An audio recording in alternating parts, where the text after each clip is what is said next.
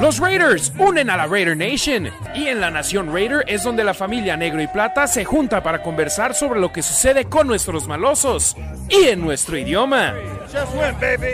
Harry Ruiz, Demian Reyes y Ricardo Villanueva están aquí para todos ustedes, hermanos y hermanas que apoyan al equipo de nuestros amores. Ganen, pierdan o empaten, nuestro compromiso con ustedes es decirles lo que pensamos sobre lo que ocurre en el emparrillado. Bienvenidos a un episodio más en vivo de La Nación Raider.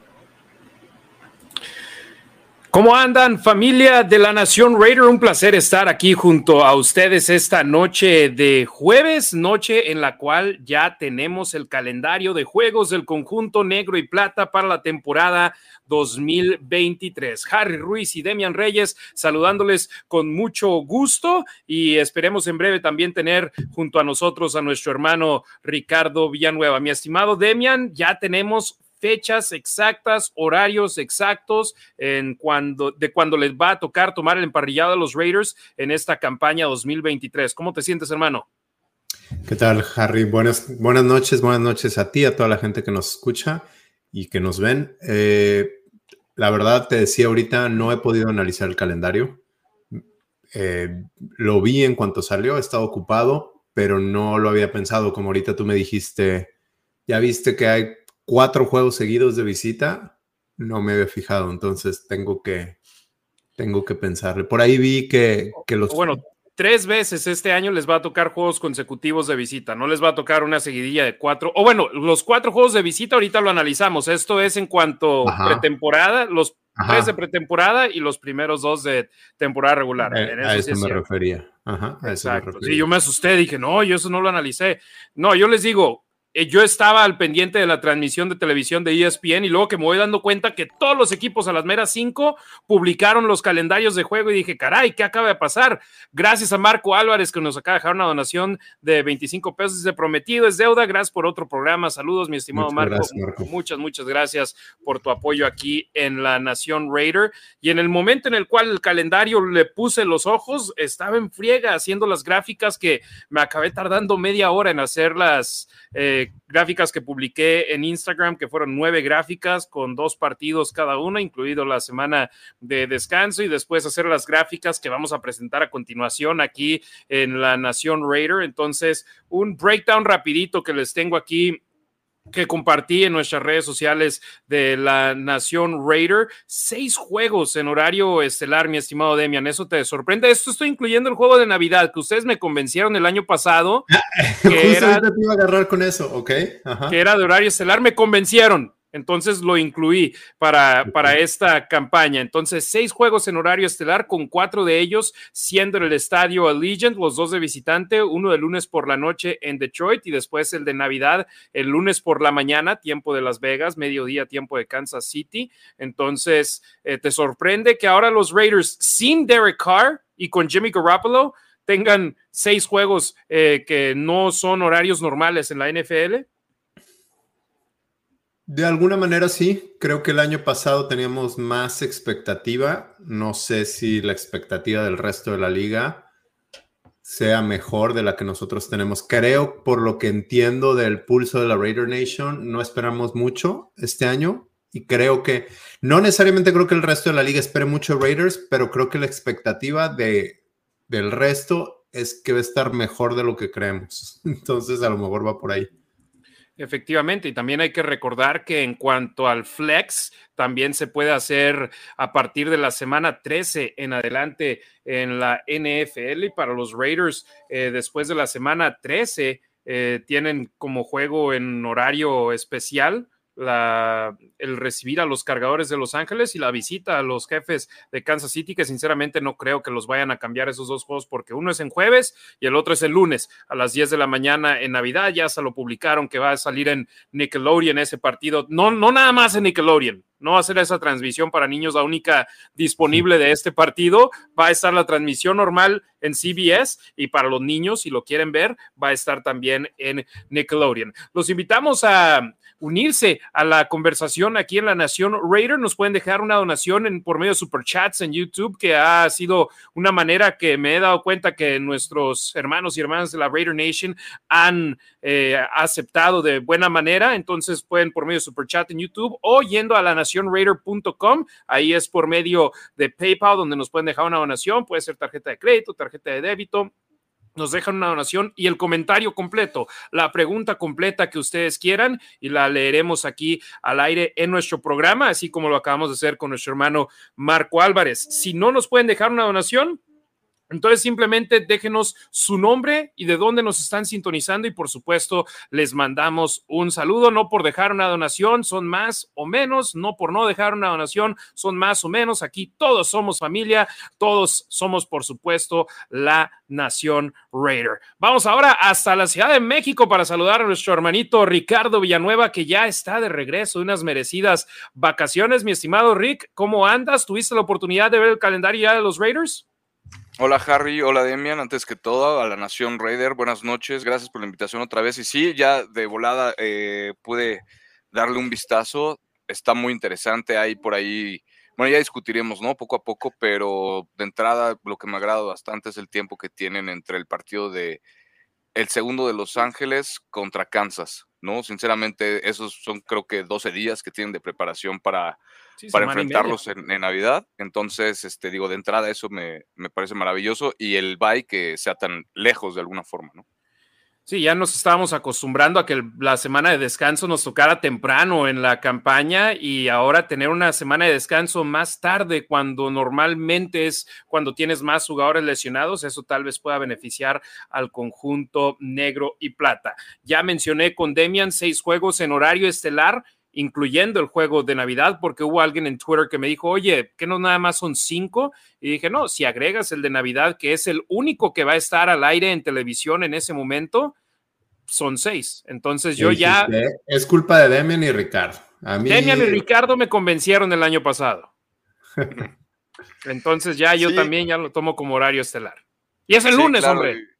E-, es el lunes y como dices tú, ¿no? Toda la razón, es el único partido que va a haber. Y la verdad es que, sinceramente, no me esperaba tantos partidos en, en, horario estelar para los Raiders, ¿no? Me sorprendieron que fueran tantos. Eh, hubo equipos que pues, no tuvieron ni uno, como Atlanta, por ejemplo, eh, los Texans, los Colts, Cardinals. Pero digo, la verdad es que eso, eso da de qué hablar, ¿no? Para los Raiders. Por algo la NFL los, los apuntó en, en tantas veces. Oye, ¿creen que tenga algo que ver que el quarterback sea Jimmy Garoppolo y no Derek Carr? Pues no duele. Ah, bueno, no, en cuanto a brazo, no sé, pero en cuanto a rostro, no les hace daño.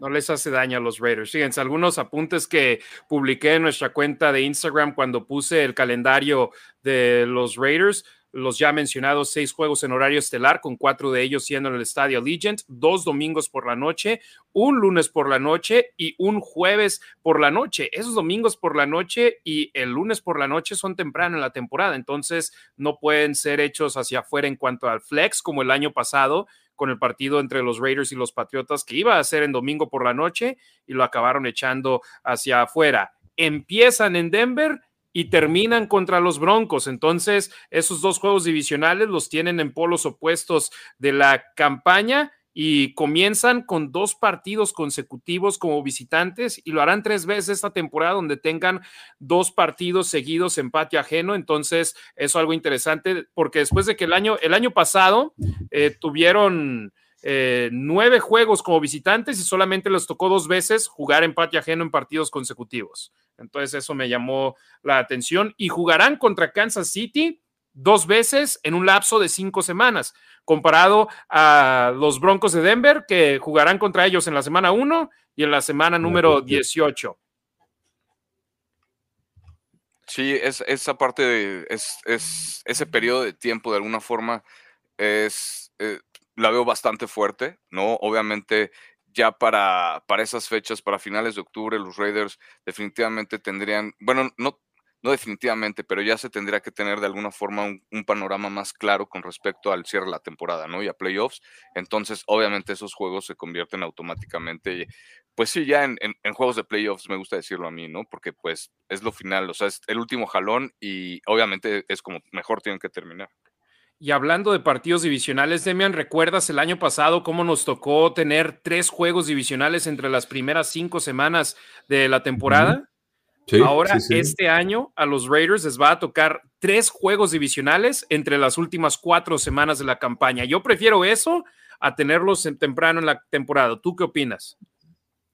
¿Por qué? Porque tienes esa posibilidad de poder dar un...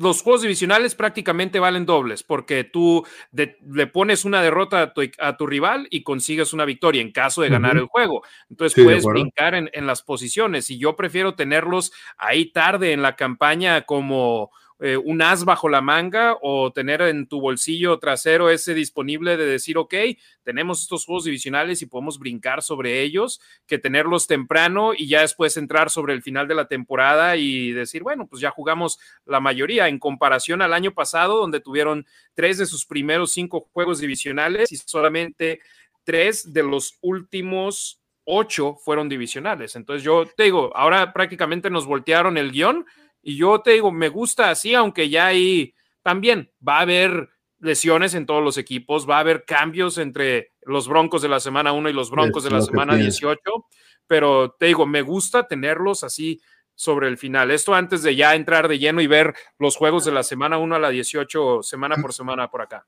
A mí como aficionado me gusta más que los juegos divisionales sean al final, no solo como aficionado de Raiders, sino como aficionado del NFL. Ver un Bears Packers en Lambeau Field en diciembre creo que es mucho más atractivo y idealmente por pase a playoffs, creo que por eso los ponen al final.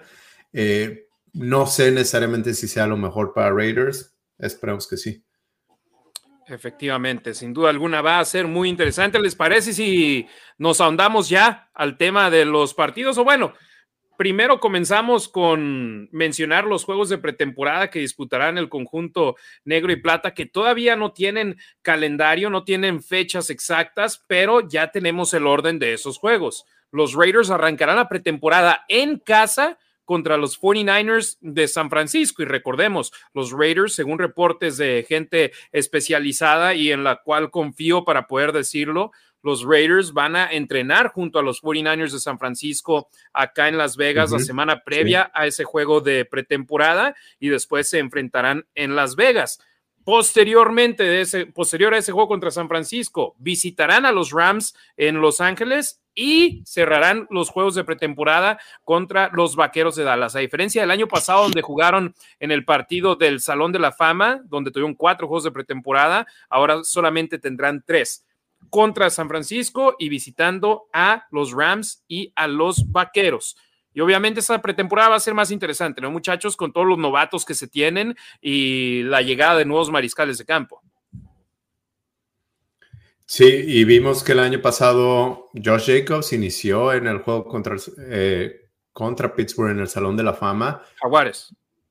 Ah, Jaguares, tienes, razón. Este, sí, espero que espero ver actividad de los veteranos. Al final, al final no, ve, no espero ver mucha actividad de Crosby, Devante Adams, pero fuera de ellos. No caería mal ver una serie o dos a Jimmy Garoppolo. no caería mal. Hombre, queremos ver a Aiden O'Connell para ver qué trae, queremos ver a la línea ofensiva para ver las, qué, tan sólidos pueden estar en esta campaña, pero obviamente no los vas a tener allá afuera toda la campaña. Pero ahí están, San Francisco, Rams, Vaqueros. En ese orden es la pretemporada del conjunto negro y plata. Ahora sí, llevamos 15 minutos hablando aquí sin presentarles el calendario de juegos, así que vámonos riendo. Semana número uno. Partido divisional, los Raiders de Las Vegas visitarán a los Broncos de Denver el 10 de septiembre. Estos horarios son tiempo de Las Vegas, que es la ciudad en la que juega el conjunto de los Raiders. Una 25 de la tarde es ese partido. ¿Qué les parece, muchachos? Arrancar contra un rival contra el cual han sido dominantes los Raiders recientemente. Sí, y tienen coach nuevo, head coach nuevo. Eh, me parece bien. Prefiero, sí, prefiero agarrarlos ahí que en semana 6. A lo mejor ya en la última semana ya es otro equipo completamente distinto por lesiones y cambio de personal, pero sí prefiero en la semana 1 a los Broncos de Sean Payton que en la semana 6, no sé. Y tal vez en esa semana 18 ya sea un equipo eliminado. Mi Rick, ¿estás en mute, hermano? A ver, se te desconectó el audio ahí, pero sí, para mí este es un escenario perfecto. A los Raiders les ha ido bien jugando en, en Denver y tendrán la oportunidad de arrancar la temporada ahí, mi Rick. Ahora sí me escuchan. Ahí te escuchamos, carnal. Perfecto. Sí, eh, definitivamente, ¿no? Concuerdo con, con, lo que dice Demian. Aparte también por toda esta presión que tiene Denver, de alguna forma, que tiene Sean Payton, Russell Wilson, que definitivamente no le fue nada bien la temporada pasada, y ahora empezando en casa, ¿no? Esa presión en casa. Y volviendo un poco a, a los temas de los juegos divisionales, obviamente no es lo mismo jugar en Denver eh, a mediados de septiembre que jugar en, diciembre, ¿no? Entonces, igual prefiero llegar a jugar allá con esas fechas, con la presión que la tenga de alguna forma eh, el equipo local, en este caso Denver, y definitivamente creo que la prueba aquí es más para Denver que para los Raiders, ¿no? Independientemente de, todo, creo que ahorita eh, los Raiders están por arriba de Denver y en ese caso sí creo que, podría ser una mayor prueba para Denver que, para los Raiders, pero veremos. Y lo que me gusta es que para el 10 de septiembre el clima no está tan mal allá en, en Denver. Entonces, y eso también se puede aplicar para el caso del partido de la semana número dos, que a mí me llamó mucho la atención, que los Raiders arrancan la temporada con dos juegos consecutivos empate ajeno, pero así es como sucede. Visitarán a los Bills de Buffalo el 17 de septiembre a las 10 de la mañana. Y muchachos, este es un partido que yo desde la semana pasada les dije, no se crean esas eh, publicaciones falsas que dicen que los Raiders van a jugar contra Buffalo en Londres. Los Raiders, eso no es oficial, no estén. Vi gente que compró vuelos de avión y que ya se quedaron con ellos y me, me, dio mucho agüite, pero yo les digo, no se fíen nada más de una gráfica que ven en redes sociales. Semana 2, Raiders contra Bills. ¿Les gusta que les va a tocar agarrar a eh, Josh Allen, a Stefan Diggs y a los Bills de Buffalo temprano en la temporada? cuando te toquen. Eh, decían el año pasado que la ventana se le estaba cerrando a los Bills, ¿no? Esperemos que se les haya cerrado al menos por esa semana. Creo que es uno de los mejores equipos de la liga. A mí sí me gusta, me gusta mucho porque obviamente pues no van a traer ese ritmo ya entrando a playoffs de alguna forma como si tocaran al, al final de, de la temporada, ¿no? Entonces, sí, aunque obviamente eso, es uno de los equipos más explosivos. La defensa creo que es también de las mejores de la liga. Es, obviamente, prefiero agarrarlos temprano, justo empezando esa, e, esa temporada, ¿no? Sin, sin, tanto ritmo de alguna forma, que es obviamente algo que no van a tener tampoco los Raiders, ¿no? El mismo ritmo, porque volvemos a lo mismo, es muy temprano en la temporada, pero agarrarlos tan temprano a un equipo de, que es contendiente a playoffs, a Super Bowl inclusive para mí, sí, sí me parece excelente agarrarlos ahí. No, y algo que yo quiero mencionar es ver la temperatura. Hablando grados Fahrenheit en septiembre, en promedio allá en Orchard Park, eh, Nueva York, 71 grados la alta, 49 la baja. En octubre, 60 la alta, 39 la baja. Noviembre, 48 la alta, 31 la baja. Y diciembre, 36 la alta, 21 la, la baja. Es una gran diferencia lo que sería jugar contra ellos en temprano en la temporada que tarde en la temporada en cuanto a la temperatura, en cuanto al clima. Y Harry, ahorita diste los promedios y para el promedio estás tomando en cuenta los últimos días del mes. Este es al inicio del mes. Muy probablemente en septiembre va a ser mucho calor en, en esas dos ciudades. En Colorado, digo en Denver y en, y en Nueva York.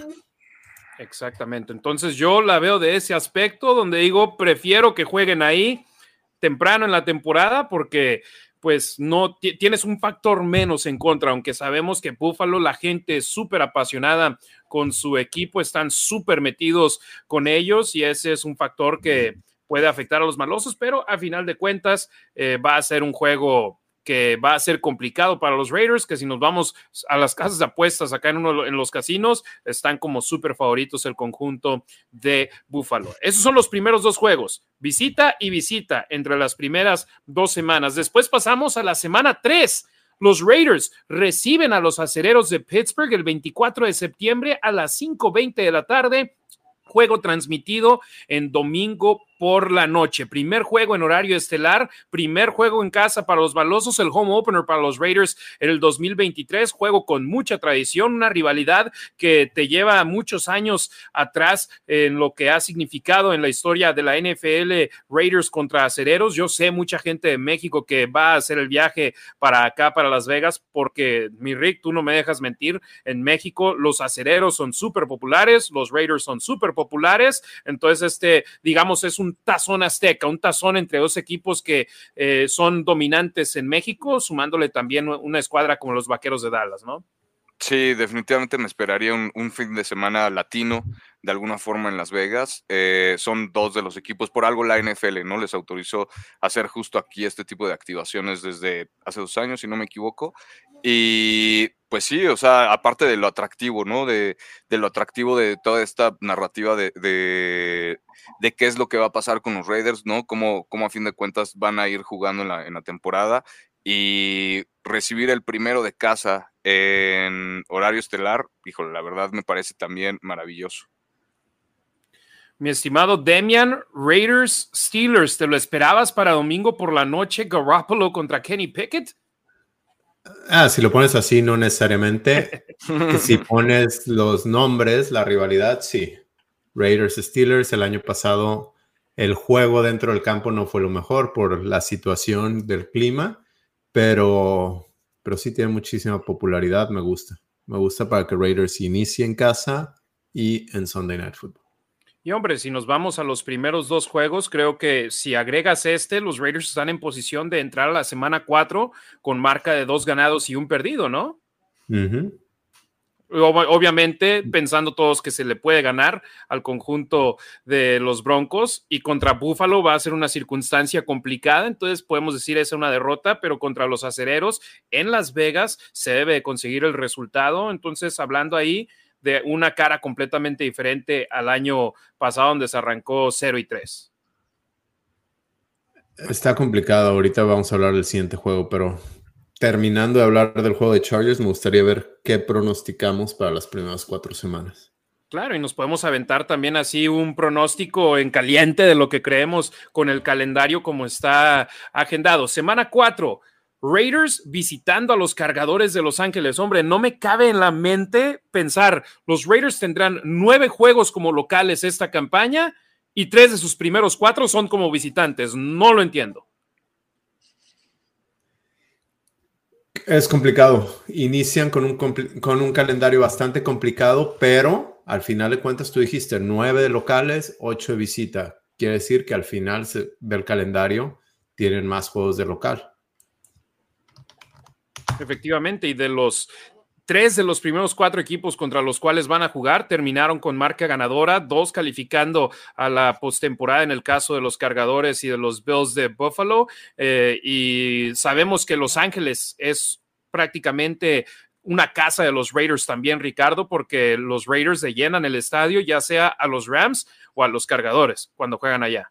Es correcto, y pues nada más no ganan porque los Raiders solitos se disparan en los pies, ¿no? Pero el apoyo definitivamente lo tienen, ¿no? Como tú lo dices, es cuestión de que de alguna forma encuentren eso, la forma de ganar, que, puedan explotar eh, todas las, las, deficiencias de alguna forma en, en este caso de Los Ángeles.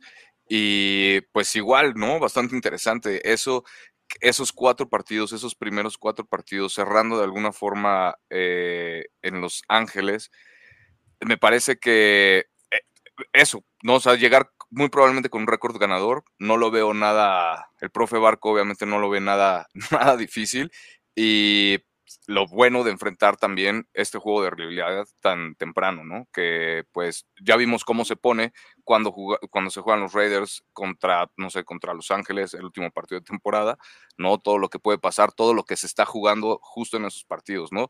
Ahora va a tocar contra Denver el último de temporada, no creo que sea tan llamativo como a lo mejor uno contra Los Ángeles, pero, pero el primero de, de la serie, por así llamarlo, en Los Ángeles en esa fecha igual me parece muy interesante. Fíjate, hasta ahorita me cayó el 20. Tres años consecutivos donde los Raiders cierran una campaña regular en casa contra rivales divisionales diferentes. En el 2021 contra los Cargadores, en el 2022 contra los Jefes y ahora en el 2023 contra los Broncos de Denver. Entonces, esperemos en este 2023 sea un caso similar al de lo, del 2021, donde ganaron y calificaron. En cambio, el del, del 2022, donde les propinaron a paliza los, los jefes de Kansas City. Entonces, mm. tres de los primeros cuatro juegos son empate ajeno para los Raiders, solamente uno como locales la semana tres contra los acereros, pero después vienen partidos consecutivos en casa. Semana 5, los Raiders y Devante Adams serán anfitriones de los empacadores de Green Bay. Primera vez que le toca a Devante Adams jugar contra el equipo que lo eligió en el draft del 2014. Ese partido será el 9 de octubre a las 5 de la tarde con 15 minutos. Un partido que sinceramente sin Aaron Rodgers yo no creía que fuese uno en horario estelar, que fuera a ser, a ser considerado por las cadenas como horario estelar, pero aquí estamos, los Raiders jugando prime time en dos de sus primeros cinco partidos y es más, los primeros dos en casa para los Raiders esta campaña son en, horario estelar. Sí es, Harry. Y contra Jordan Love, dijiste, dijiste, esté muy bien que no está Aaron Rodgers, pero el coreback es Jordan Love, quien a quien no se le extendió eh, la opción de contrato de quinto año. Sí, no le dieron la opción de quinto año, pero le dieron una extensión aparte. O sea, está bajo contrato esta temporada y la próxima.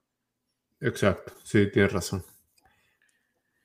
Eh, demostrando la confianza que tienen en él, o por lo menos que le quieren demostrar en decir, hey, no solamente estás esta temporada con nosotros, queremos que seas el quarterback a futuro, pero interesante, ¿no? Que Jordan Love ha estado ahí tres años esperando su turno desde el 2020 cuando fue elegido y ahora eh, va a tener una presión enorme en intentar suplir lo que fue Brett Favre para esta franquicia de los empacadores.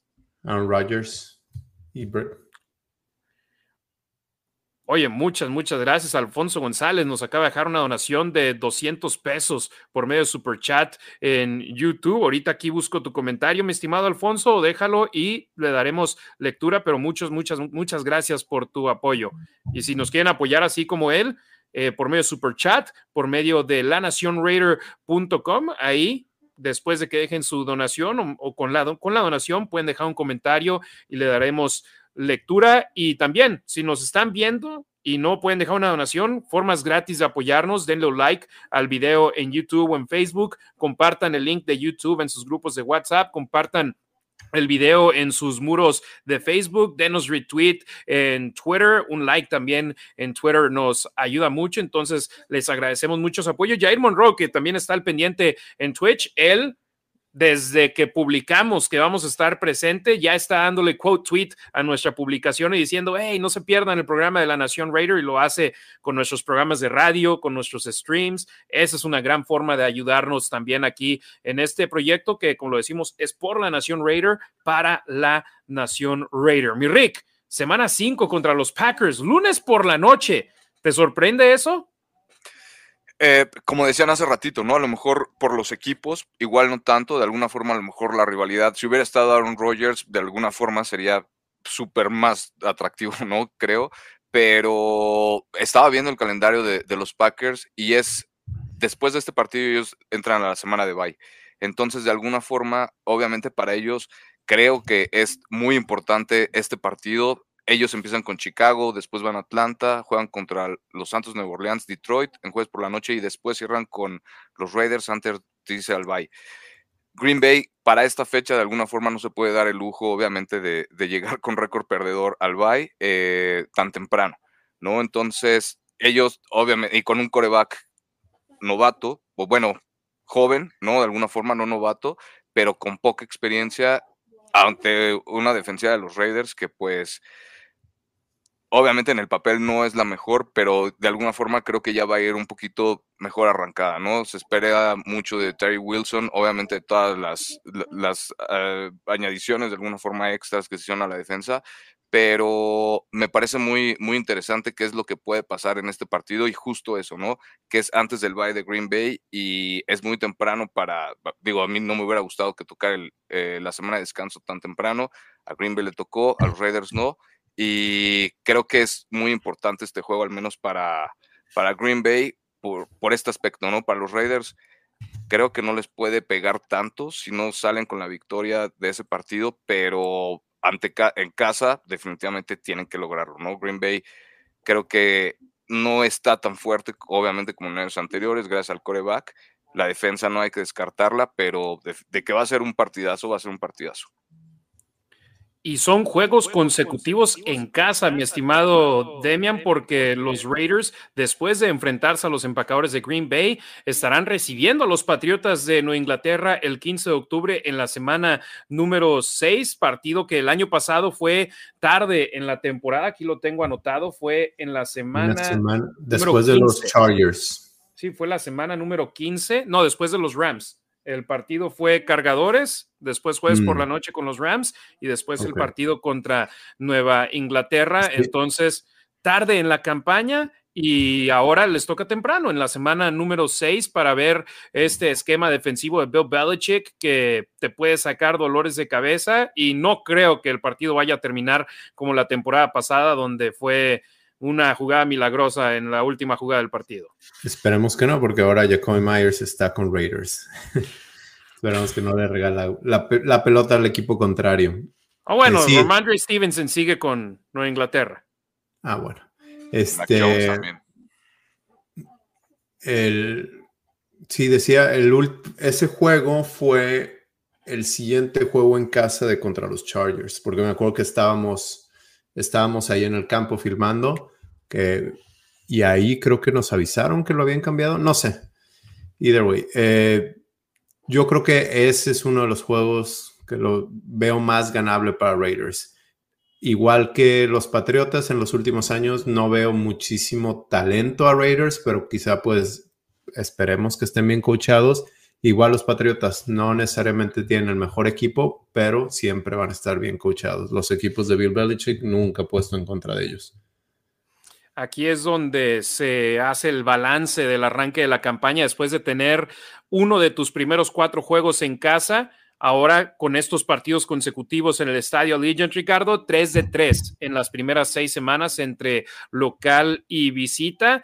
Eh, yo nunca, digo que los Patriotas son un equipo fácil al cual derrotar. Obviamente no son los Patriotas de hace una década, que eran de los que estaban garantizados, iban a estar en la postemporada peleando por el trofeo Vincent Barty, pero de todas formas, el jugar en contra de Bill Belichick siempre es difícil, sobre todo ahora, donde ya tienen un coordinador ofensivo de verdad en Bill O'Brien comparado al año pasado donde tenían a Matt Patricia intentando hacerle a el que elige las jugadas. Así es, y, también con este aspecto de la división tan complicada en la que está justamente los Patriotas, ¿no? Enfrentarse a Buffalo, a Miami, a los Jets, ahora con Aaron Rodgers, obviamente tienen que, o sea, no, igual es de los equipos que no se pueden dar el lujo, como los Raiders, ¿no? De, empezar flojos, porque todo, todo su calendario está complicado, al menos por los, los equipos de su división, ¿no? Entonces, eh, igual, eh, espero también con un año ya de scout de alguna forma, a lo mejor de Belichick, con el sistema ofensivo que ahora manejan los Raiders de McDaniels, pues puede que sea un poquito más interesante. Obviamente conociendo a Jimmy Garoppolo, porque pues estuvo en sus filas también, creo que, creo que eso es lo que le puede dar ese sabor extra. y obviamente todo el morbo, ¿no? De Belichick contra McDaniels y Ziegler, etcétera, etcétera.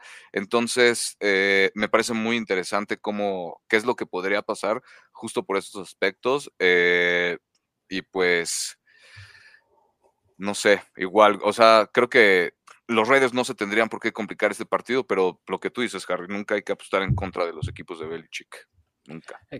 Exactamente, y el año pasado, la semana número 6 fue donde le tocó al conjunto de los Raiders descansar, entonces ahora viene ese cambio en este calendario para los Raiders que les toca el descanso un poco más tarde, el año 2021 les tocó en la semana número 8 y pasamos precisamente a cuando llegaría esa semana número 8 con la siguiente gráfica donde de nueva cuenta le toca partidos consecutivos a los Raiders como visitantes, semana 7 en Chicago allá donde va a estar mi estimado Demian Reyes el 22 de octubre a las 10 de la mañana. Ese va a tocar clima gélido, más no congelado. Y la semana 8 toca en domo, toca en estadio techado, 30 de octubre, lunes por la noche contra los Leones de Detroit. Pero comenzamos contigo, mi estimado Demian, que vives allá en Chicago.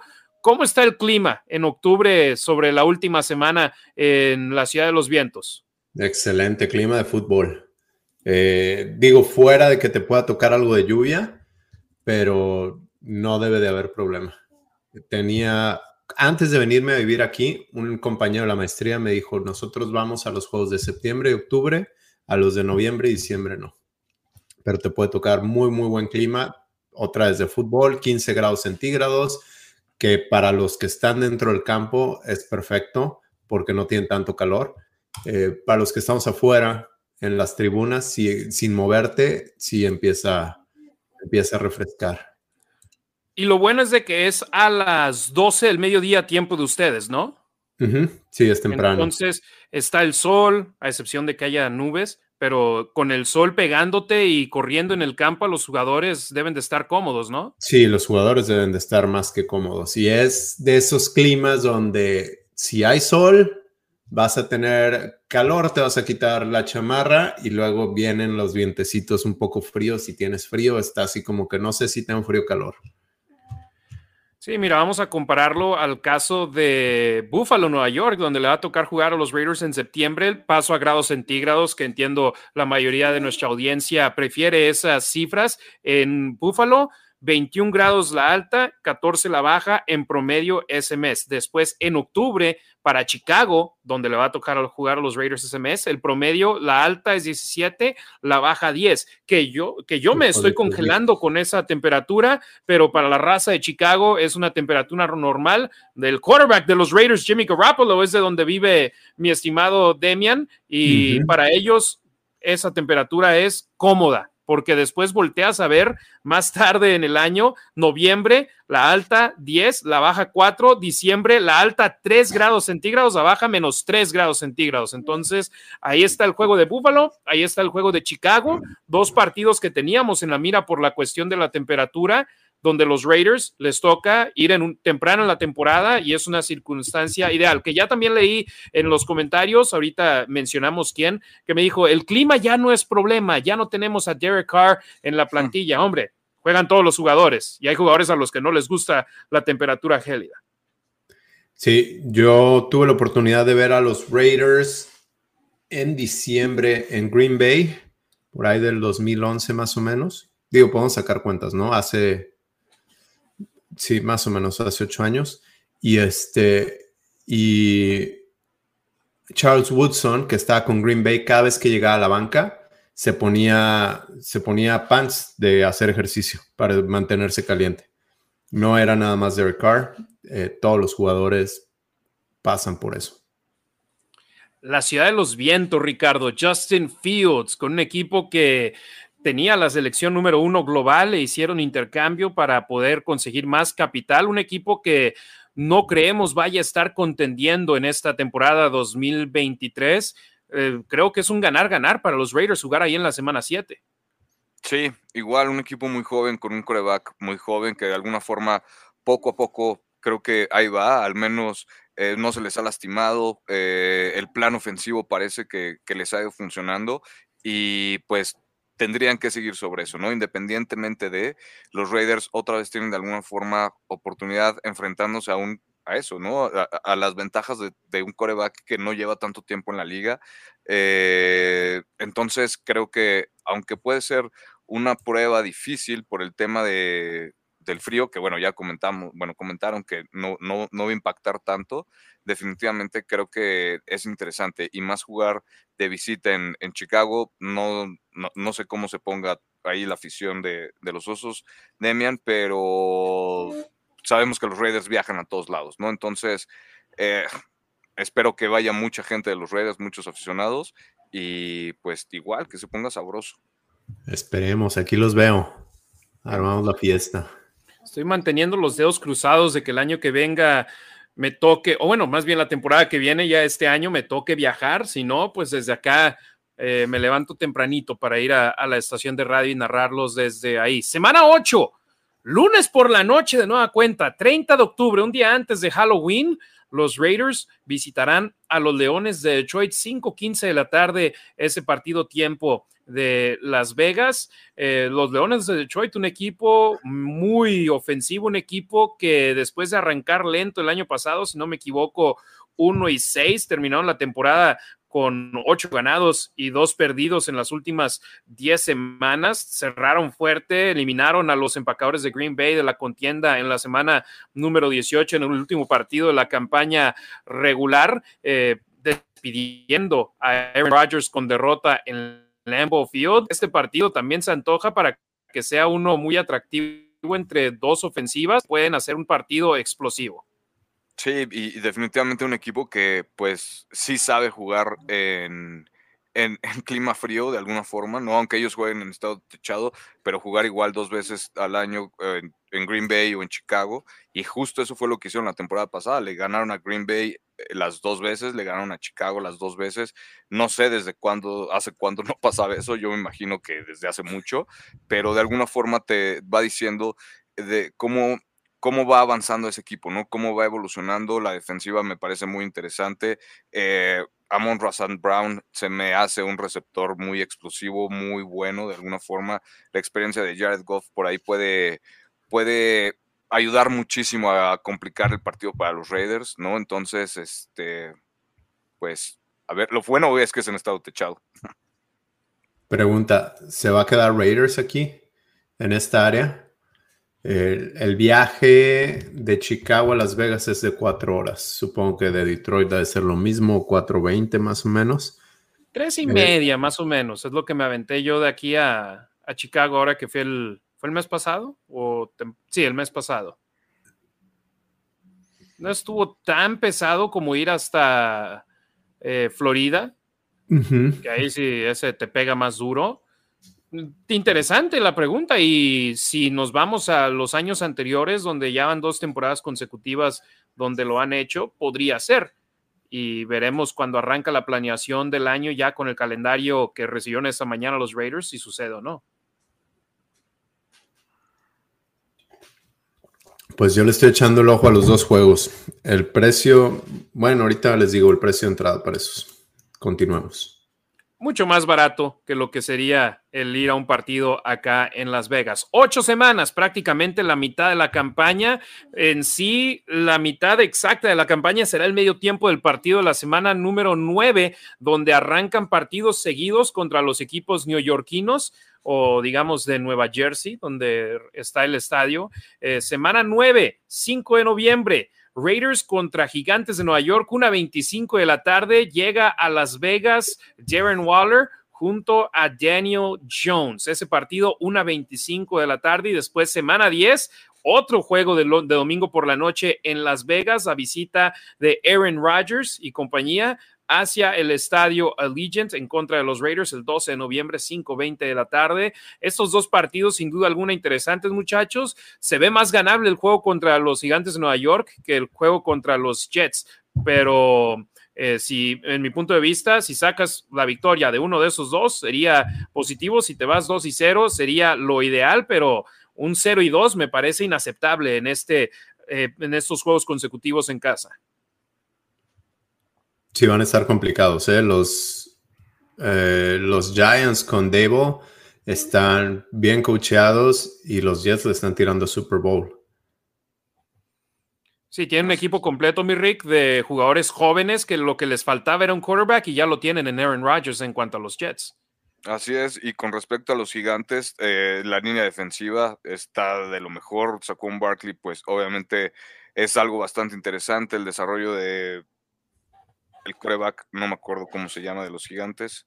Daniel Jones. Daniel Jones, ¿no? Eh, Crazy Legs Jones, que pues de alguna forma también ahí la lleva, ¿no? Y, pues obviamente la suma de Darren Waller por ahí que nosotros pues sabemos que no ha jugado a lo mejor como tendría que jugar, veremos que, esperemos que esté bien para la temporada, no que le vaya tan bien obviamente contra los Raiders, pero que, juegue y que los Raiders sean capaces de, detenerlo, ¿no? O sea, que, encuentren la forma de que no les haga daño, tanto, y obviamente, o sea, la ofensiva terrestre de, los gigantes, lo que decía, también es muy importante y, enfrentarse a una línea defensiva de los Raiders eh, que no es muy buena o que no resultó muy buena contra la carrera la temporada pasada, justo eso, ¿no? Va a ser muy interesante. Y por parte de, de los Jets, pues obviamente el maestrazo de Aaron Rodgers, ver cómo, cómo encuentra los, las ventanas o los huecos de alguna forma en un perímetro que pues igual no fue el mejor la temporada pasada, pero que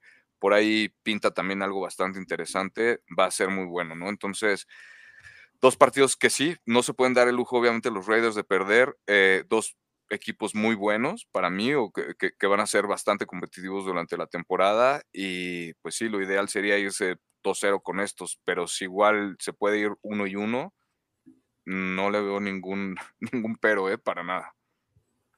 Sí, para esas alturas de la temporada esperemos que el equipo ya esté un poquito más eh, encontrado en cuanto a la manera en la cual quieren jugar, que la defensiva ya esté mejor amarrada con el esquema de Patrick Graham, que las nuevas piezas estén eh, en el sistema de la manera correcta. Y hombre, si Tyree Wilson ya para la semana 10, a la mitad de la campaña, está convirtiéndose en lo que los Raiders esperan sea, eso sería muy importante en estos partidos donde Daniel Jones sabemos que es elusivo y donde sabemos que Aaron Rodgers es más mental, es más técnico, es más la habilidad que tiene de leer las defensas y de deshacerse del balón en el momento eh, correcto que la de correr. Entonces, interesante. Daniel Jones ganó un juego en la postemporada el año pasado, tiene más victorias en los playoffs que Derek Carr y ya consiguió su extensión de contrato también. Entonces, eso es algo que hay que mantener en la mira. No es perita en dulce, pero yo veo más ganable el partido contra los gigantes que el contra los Jets, pero ahí esperemos a esas alturas de la temporada. Los Raiders anden en buena forma. Después les toca ahora sí viajar hacia el sur de la Florida. Semana 11, 19 de noviembre, 10 de la mañana, Raiders contra Delfines. Ahí la humedad está a todo lo que da en la Florida, pero por lo menos los Raiders después del campo de entrenamiento, después de las prácticas que se efectúan acá en Las Vegas, por lo menos saben jugar en el calor. Y ya es a finales de noviembre. Entonces, digo, es Florida y va a ser calor, pero no es lo mismo que en agosto. Así es, aunque te pongan del lado donde está pegando el sol y con todo, con eso afectándote un poco más, los Raiders digamos, son un equipo que va a saber jugar más en esas condiciones que por decir unos Patriotas de Nueva Inglaterra, que están más acostumbrados a climas fríos. Así es, clima más amigable para jugar y los delfines, muy buenas armas a la defensiva, muy buenas armas a la ofensiva, un equipo que va a estar contendiendo en la división este de la conferencia americana. Ese sin duda alguna va a ser un partido interesante para los malosos en la semana número 11 y después vuelven a casa en la semana 12, fíjate, se van de enfrentarse a Tyreek Hill en la semana 11 a enfrentarse al ex equipo de Tyreek Hill, primer duelo contra los campeones defensores del Super Bowl, los jefes de Kansas City, el 26 de noviembre en el Estadio Legend a la 1.25 de la tarde en la semana 12, primer juego contra Patrick Mahomes. ¿Les gusta que ahora les toca jugar contra Mahomes tarde en la campaña? Sí, me parece bien. Me hubiera gustado más que ese fuera de visita y no en diciembre de visita, pero está bien, de todos modos ya es en, la semana de Thanksgiving donde ya empieza a ser frío. Ya nos había tocado suerte contra Buffalo y contra Chicago temprano en la temporada con buen clima. Por lo menos el de Kansas City va a ser un juego donde sí, al parecer, allá el clima nos vaya a, puede ser factor, pero pues es Kansas City, ¿no? Es una ciudad donde no solo es la ciudad, sino el rival al cual te enfrentas. Los Chiefs, Mahomes, viniendo a Las Vegas, 26 de noviembre, una 25 de la tarde. Rick, yo platiqué una vez con Travis Kelsey en el Pro Bowl y él me dijo, me encanta jugar en contra de los Raiders. Sí, claro, es, es, es una rivalidad y digo, de, de, las más viejas de alguna forma, al menos de la conferencia americana. Y entiendo por qué le gusta jugar tanto Travis Kelsey contra los Raiders, ¿no? Porque los Raiders no han encontrado la forma de que no les haga tanto daño. Entonces, obviamente, pues a mí, si estuviera en su papel, también me encantaría jugar porque es garantía de que al menos, no sé, unos dos touchdowns probablemente voy a meter, ¿no? De que vamos a poder eh, no inventar jugadas, pero practicar jugadas que probablemente en playoffs, con miras a playoffs, ya podemos, eh, no sé, tratar de establecer para, no sé, distraer a los, a los rivales con respecto al scout, etcétera, etcétera, ¿no? Eh, independientemente de eso, entiendo lo que dice Kelsey, espero que por fin eh, con los ajustes que se vayan haciendo, con ya otra vez un año completo de scout, de esta forma de, del, del, staff defensivo de los Raiders con Graham a la cabeza, puedan encontrar una forma de eso, ¿no? De que no haga tanto daño Kelsey a, los Raiders, que de alguna forma lo, lo, traten de, de, mantener abajo, ¿no? Eh, con respecto a la productividad y pues nada, o sea, en algún momento se le tienen que ganar a Kansas City. Esperemos que no sea otra vez un año donde lo, Kansas le pega al menos 70 puntos, ¿no? A los Raiders. Creo que esa es la desventaja de enfrentarlos tan tarde de alguna forma en el calendario, ¿no? Ya Kansas City en, en noviembre, pues es un equipo totalmente diferente, eh, pero obviamente este, pues los Raiders también tienen que, tienen que hacer lo suyo, ¿no? No pueden llegar pensando que van a perder definitivamente, ¿no? Pero tienen que encontrar una mejor forma de, de, de, pararlos. Eso es un hecho y más en casa, no más en casa. El año pasado, cuando Raiders recibió, digo, cuando jugaron en uno de los dos juegos contra Kansas City, eh, Travis Kelsey fue más o menos detenido y solo tuvo 25 yardas por aire pero ese mismo juego tuvo cuatro touchdowns. En todo el campo lo pararon, excepto en la zona roja. La zona roja. Y no sé si te acuerdas, pero estuvo Cleveland Farrell, eh, eh, estuvo sobre de él en quizás en los dos juegos, pero lo estuvo cubriendo bastante bien. Lo estuvo pegue, pegue, pegue, pero al final de cuentas no lo pudieron detener. Y creo que lo que dices, Ricardo, que le gusta jugar contra Raiders porque no lo han podido detener, obvio pero también por ahí he escuchado, creo que él dijo que iba a extrañar a los fans de Oakland. Le gusta, le gusta ser el villano, le gusta, creo que él sería un muy buen Raider. Creo que le hubiese gustado jugar para Raiders, para un equipo bueno de Raiders. Sin duda alguna. Y ese comentario que me hizo en el Pro Bowl fue en el Pro Bowl, no el de este año, sino el del año anterior. Entonces fue antes de que consiguiera los cuatro touchdowns, donde me dijo, me encanta jugar en contra de los Raiders. Entonces, imagínate ahora, después de conseguir esos cuatro touchdowns, lo que diría, le han intentado poner safeties encima, le han intentado poner linebackers encima, le han intentado poner alas defensivas encima, y los Raiders no han encontrado la fórmula. Espero y ahora este sería el tercer duelo de una defensa de Patrick Graham en contra de esta ofensiva de Andy Reid y de los jefes de Kansas City con los Raiders para Graham. Entonces espero encuentre una mejor manera de poder, no, no los vas a detener, pero por lo menos limitar el daño que te puedan hacer para darle la oportunidad a tu ofensiva de ganar un partido, porque caray, la forma en la que le han jugado a los, a los jefes de Kansas City en últimos años no ha sido una favorable para los Raiders. Pues, no, y si ya lo detuviste, justo eso, ¿no? Lo que decía Demian, si ya en, el partido lo limitaste a 25 yardas, bueno, pues ya que no te meta cuatro touchdowns, creo que de alguna forma tendría que ser más fácil, ¿no? Cubrirlo en, en una zona tan corta, ¿no? Si ya lo cubriste durante todo el campo y nada más te produjo 25 yardas, bueno, pues a lo mejor, eh, no sé, los ajustes tendrían que ser más fáciles, pero pues ya verán, ¿no? ¿Qué se tiene que hacer? De alguna forma es otra defensiva es un equipo más joven de los Raiders, con lo que decía, con un año más de experiencia, ¿no? Ya conociendo diferente a, Kansas, jugando ya por segunda, bueno, por tercera vez sería en, este, en este periodo de, de este nuevo administración o de este nuevo staff de los Raiders. Entonces, este, pues, a ver qué sale, a ver qué sale. Pero sí, esperemos que ya encuentren la fórmula para que, pues, poderle pegar a Kansas. El año pasado les metieron 30 y 31 puntos a los Raiders, los jefes de Kansas City. Y si nos remontamos al 2021, en esos juegos los jefes le metieron 41 puntos a los Raiders y 48. Entonces, entre los últimos cuatro enfrentamientos entre Raiders y Chiefs han anotado por lo menos 30 puntos, en dos de los últimos cuatro al menos 40 unidades. Entonces, sin duda alguna, este es una, un partido donde los Raiders caray, aquí veremos eh, qué tan lejos estás de no solo el estándar en la división, sino el estándar de la liga, que es el conjunto de los jefes de Kansas City, que a pesar de perder a jugadores, han logrado seguir teniendo un equipo no solo competitivo, sino un equipo que está peleando por el campeonato año con año. Así es, el estándar de la liga. Semana 13, Cancún.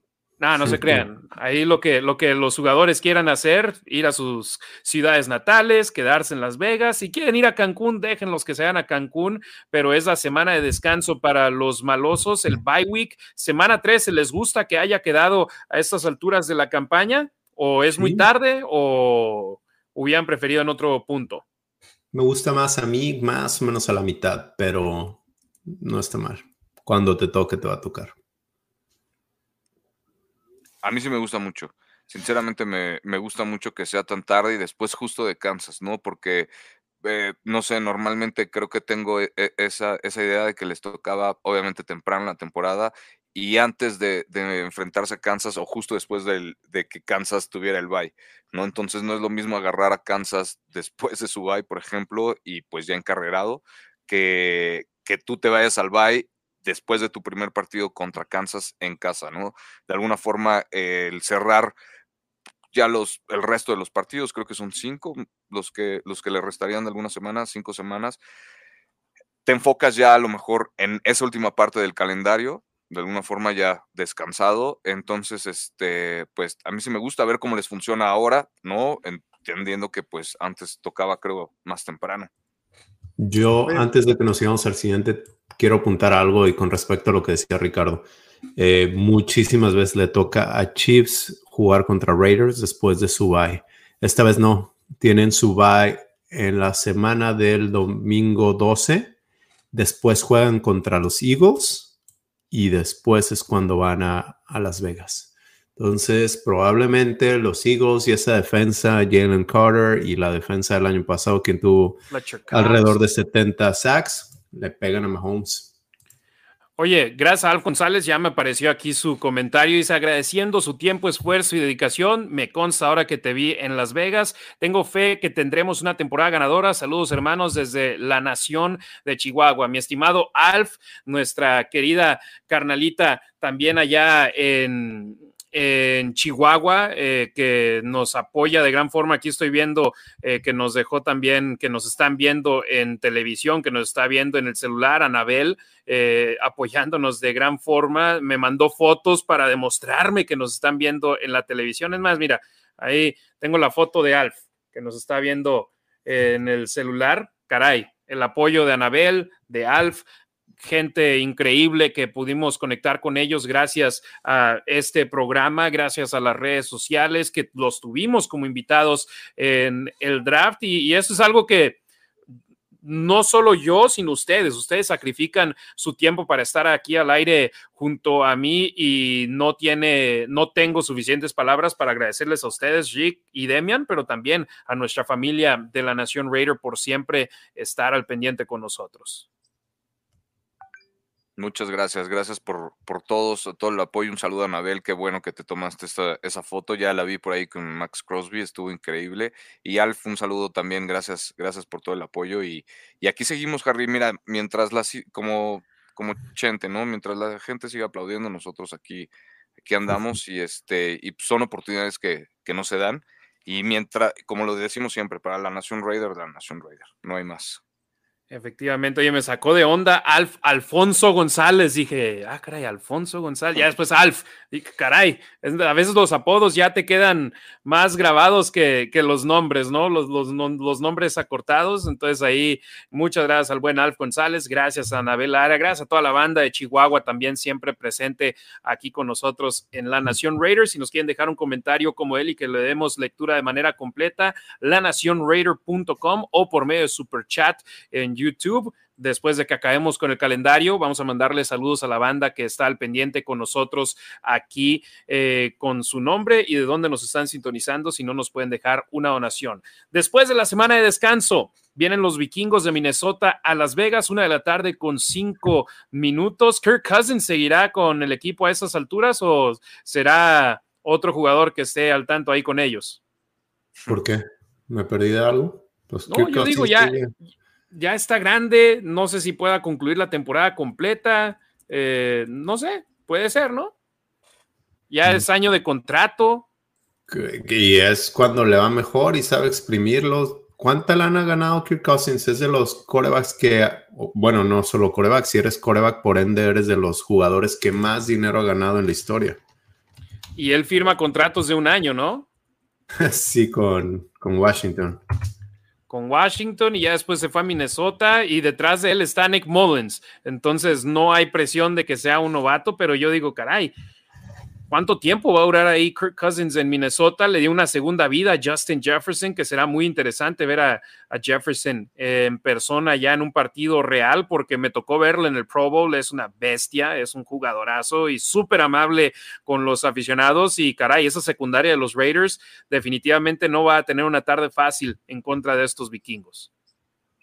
Para nada, la, amenaza de, de Dix también por ahí es, es algo algo a considerar. Creo que va a ser un partido muy interesante, ¿no? Creía a lo mejor que de alguna forma este podría ser algo menos complicado, pero la experiencia definitivamente de Cousins a mí me, me, le da, siento que le da confianza, mucha confianza. Entonces, pues aguas también por ahí.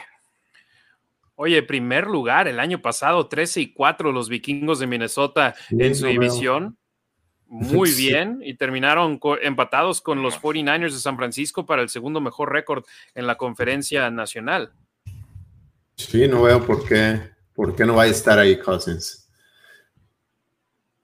Y ahora estadio techado, bonito, pero también volteas y ves el año pasado y en la primera ronda perdieron con los gigantes de Nueva York, que no muchos esperaban que eso fuese a suceder y los vikingos no solo quieren llegar a la postemporada, quieren ganar. Hombre, tienes una gran temporada regular y luego en la postemporada la primera te chispan. Y espérame que ya no está Aaron Rodgers con los Packers y no se espera que los Packers sean el mejor equipo como, como lo han sido por muchos años ahí se espera más la competencia entre vikingos y leones por esa división. Ajá, correcto. Así es semana 14 contra los vikingos y después semana corta porque les toca jueves por la noche en Los Ángeles, eh, perdón, en Las Vegas es este partido, entonces dos partidos en cinco días en el estadio Legend el 14 de diciembre a las 5 de la tarde con 15 minutos, segundo año consecutivo que eh, aquí están los Raiders contra eh, Los Ángeles en jueves por la noche, el año pasado contra los Rams, este año contra los Cargadores, semana corta pero después de una semana de descanso, eso, ¿cómo lo ven ustedes muchachos?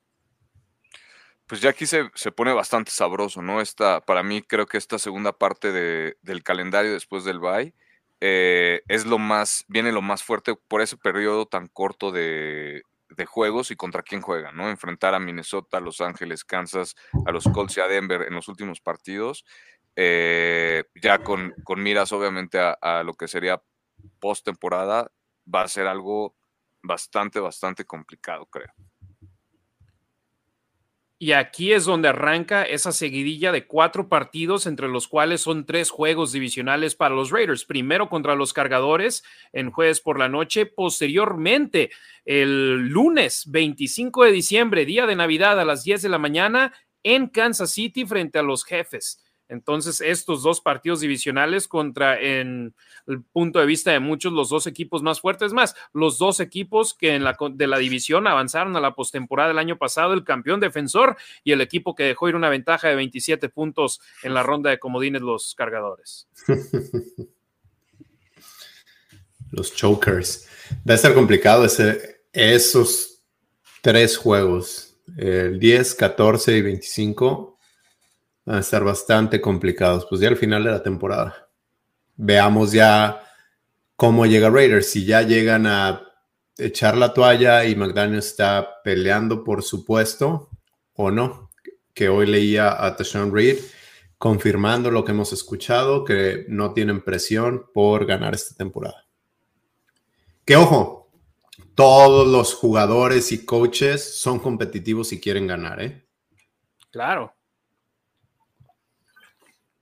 Pero lo que vamos es de que no, no creemos que por decir si acaban con marca de 8 y 9, ah, sus trabajos estén en, en, riesgo. Y es algo que Mark Davis siente que tiene a las personas correctos en los puestos correctos y que pueden ser las personas que regresen a los Raiders al sitio donde quieren tenerlos, que es no solamente avanzando a la postemporada, sino ganar en la postemporada de convertirse en una franquicia que todo mundo esté hablando cosas positivas de ellas por la manera en la que se avanza. Dave Ziegler es una persona muy respetada en la NFL. Josh McDaniels, a pesar de lo que muchos aficionados hablan de él por su pasado con Denver, porque era la mano derecha de Bill Belichick, mucha gente en cuanto a aficionados hacia abajo. La gente que está en la liga voltea a ver a Josh McDaniels con respeto y eso es algo que Mark Davis lo nota. Entonces no es de que obviamente si el equipo termina 0 y 17, dudo que vaya a continuar el mando alto de los Raiders.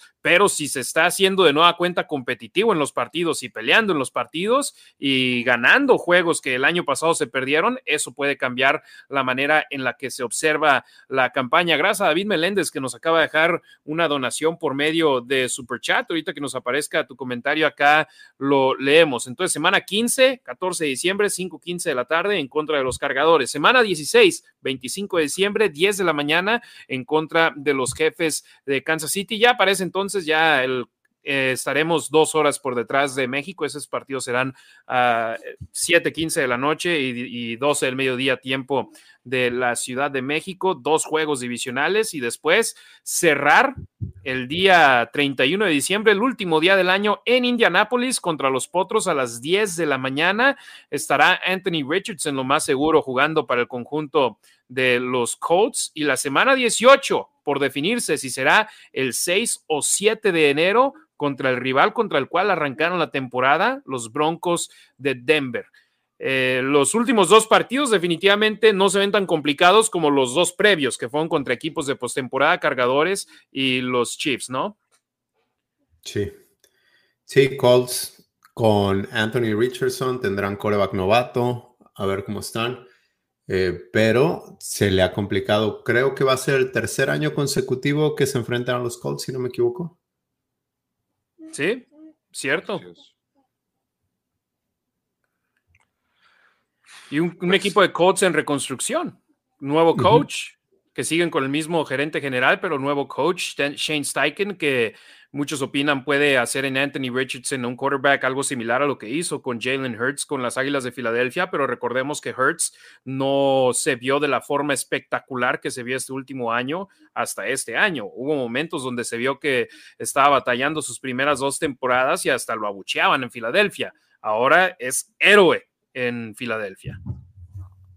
Sí, así es. Y, con y justo eso, ¿no? Que de alguna forma tiene el equipo de Indianapolis esa confianza en que su defensa, pues, no es tan mala. Tienen este prospecto de, de coreback que de alguna forma es, fue el más atlético en el draft y que tiene, tiene de alguna forma mucho potencial, ¿no? Habrá que ver para, para ese entonces de la temporada cómo se ha ido desarrollando y sí, definitivamente, pues obviamente con la ayuda de, este sistema ofensivo que le ayudó en Filadelfia al, head coach ahora de los Colts, ¿no? Entonces va a ser igual muy interesante, se me hace un rival muy incómodo, Indianápolis, y más en esta, en esta fecha, porque sinceramente no creo que se estén jugando mucho ellos, pero de alguna forma es darle snaps al, al coreback, en este caso si sí si, es Anthony Richardson para esa, para esta temporada, para, esa, para ese partido.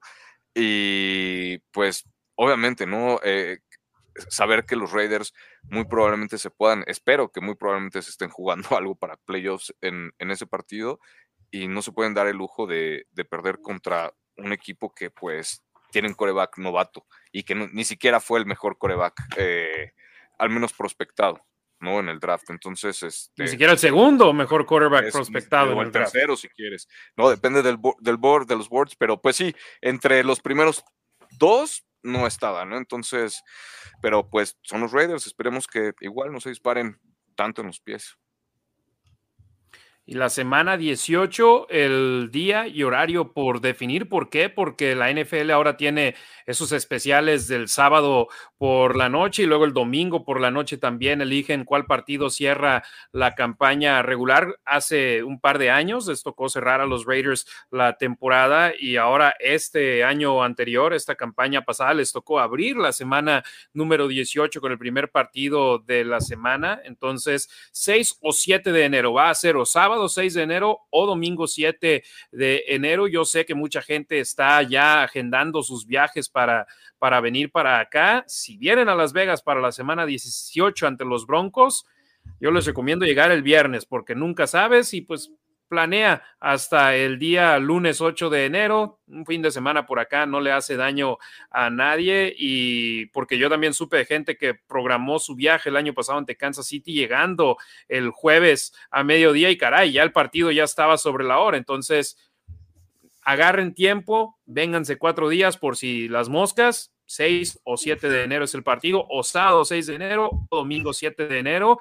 Los Broncos de Denver, un equipo que pues el año pasado batalló, que despidieron a su coach, que los Raiders han dominado al conjunto de los Broncos, ahora le toca cerrar la campaña a los malosos. Tercer año consecutivo que les toca rival divisional para cerrar la temporada en Las Vegas. Sí, me gusta, me gusta terminar la temporada contra Denver. Por lo general, les va bien. Es más, ahora es en casa en los últimos años cuando habían cerrado contra Denver y de visita les ha ido bien. Creo que Creo que uno lo perdieron porque jugaron la conversión de dos puntos y Shelby Harris eh, la bateó en un pase a Renfro. El siguiente año, una situación bastante similar. Creo que es buen partido para cerrar temporada y pues espero que cierren ganando.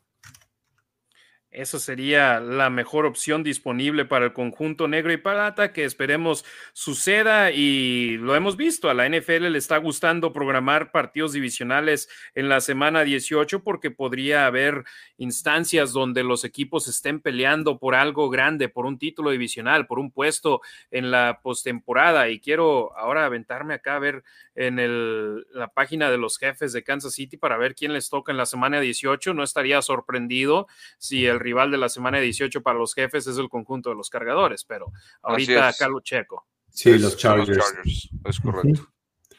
La NFL no son nada brutos, por algo es la liga deportiva en los Estados Unidos que más billete hace, a pesar de tener menos partidos que otras otras ligas que, por ejemplo, ves el béisbol de las grandes ligas, cada equipo tiene 162 juegos, acá en la NFL cada equipo tiene 17 partidos, pero la cantidad de dinero que se meten en cada juego es increíble, ves el tope salarial incrementar cada año, entonces saben lo que están haciendo en la NFL.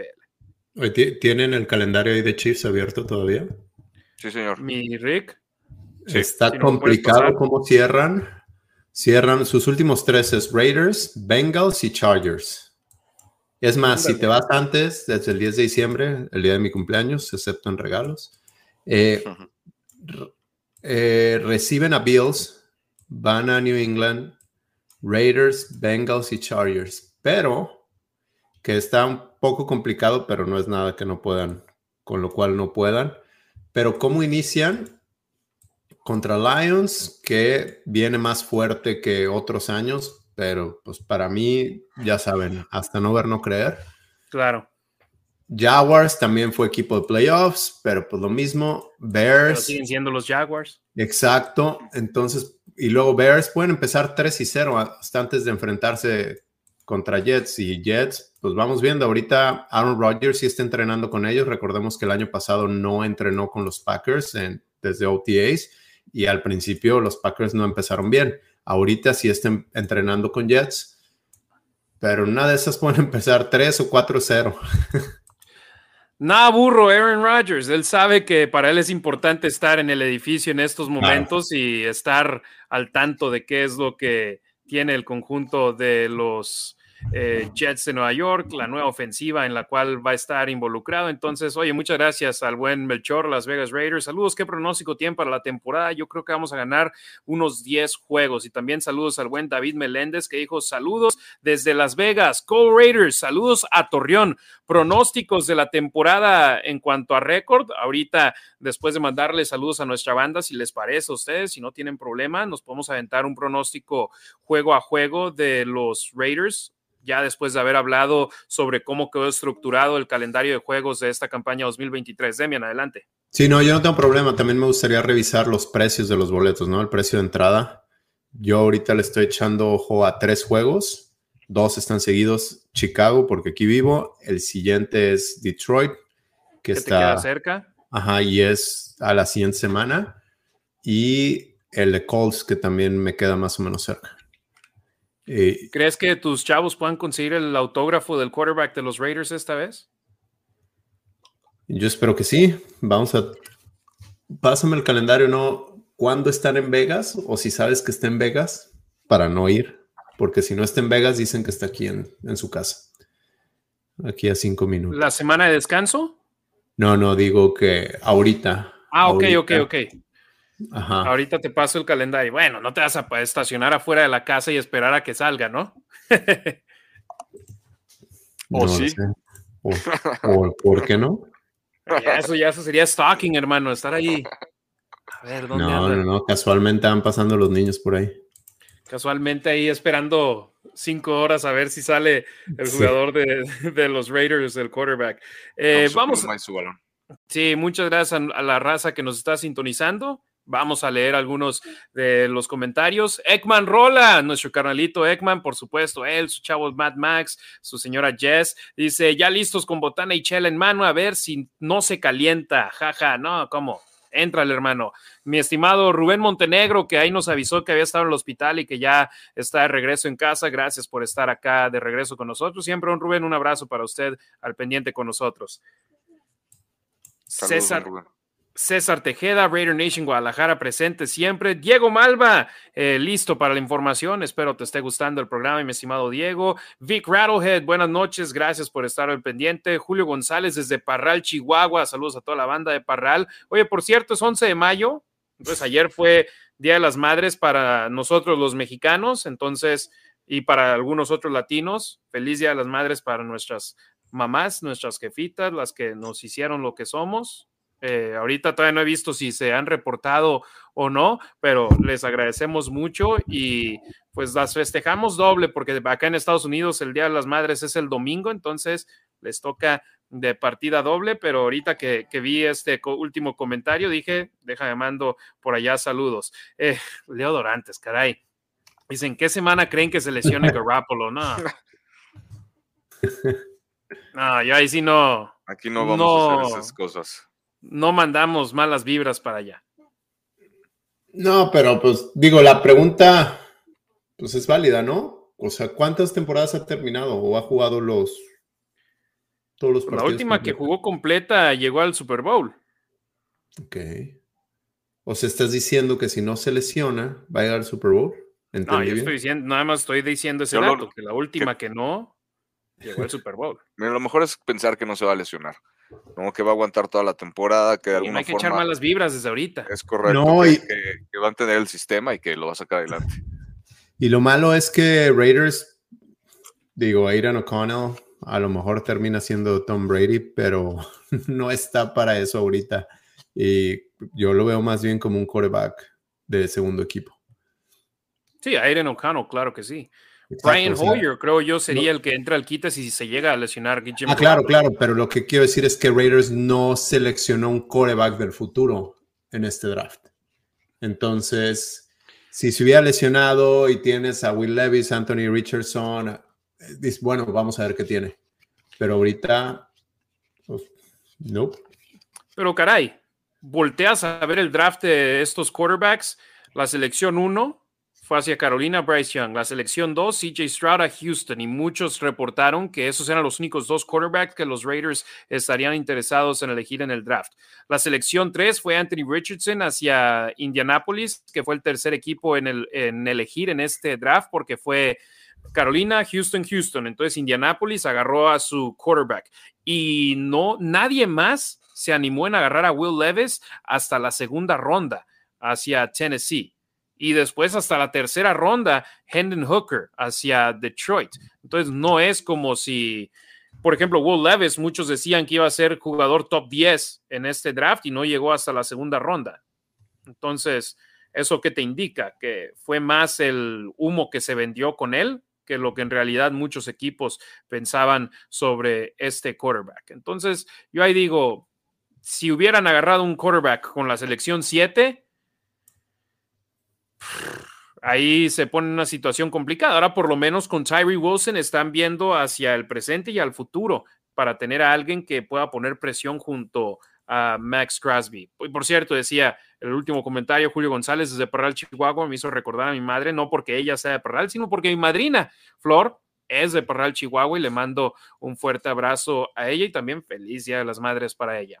Elías Chirinos eh, está también aquí presente con nosotros, Alexa Lima, hermanita de nosotros presente, al igual que Anabel Lara, Oscar González de Santiago desde Ciudad Juárez, Guga Queco, saludos a mi compadre Demian.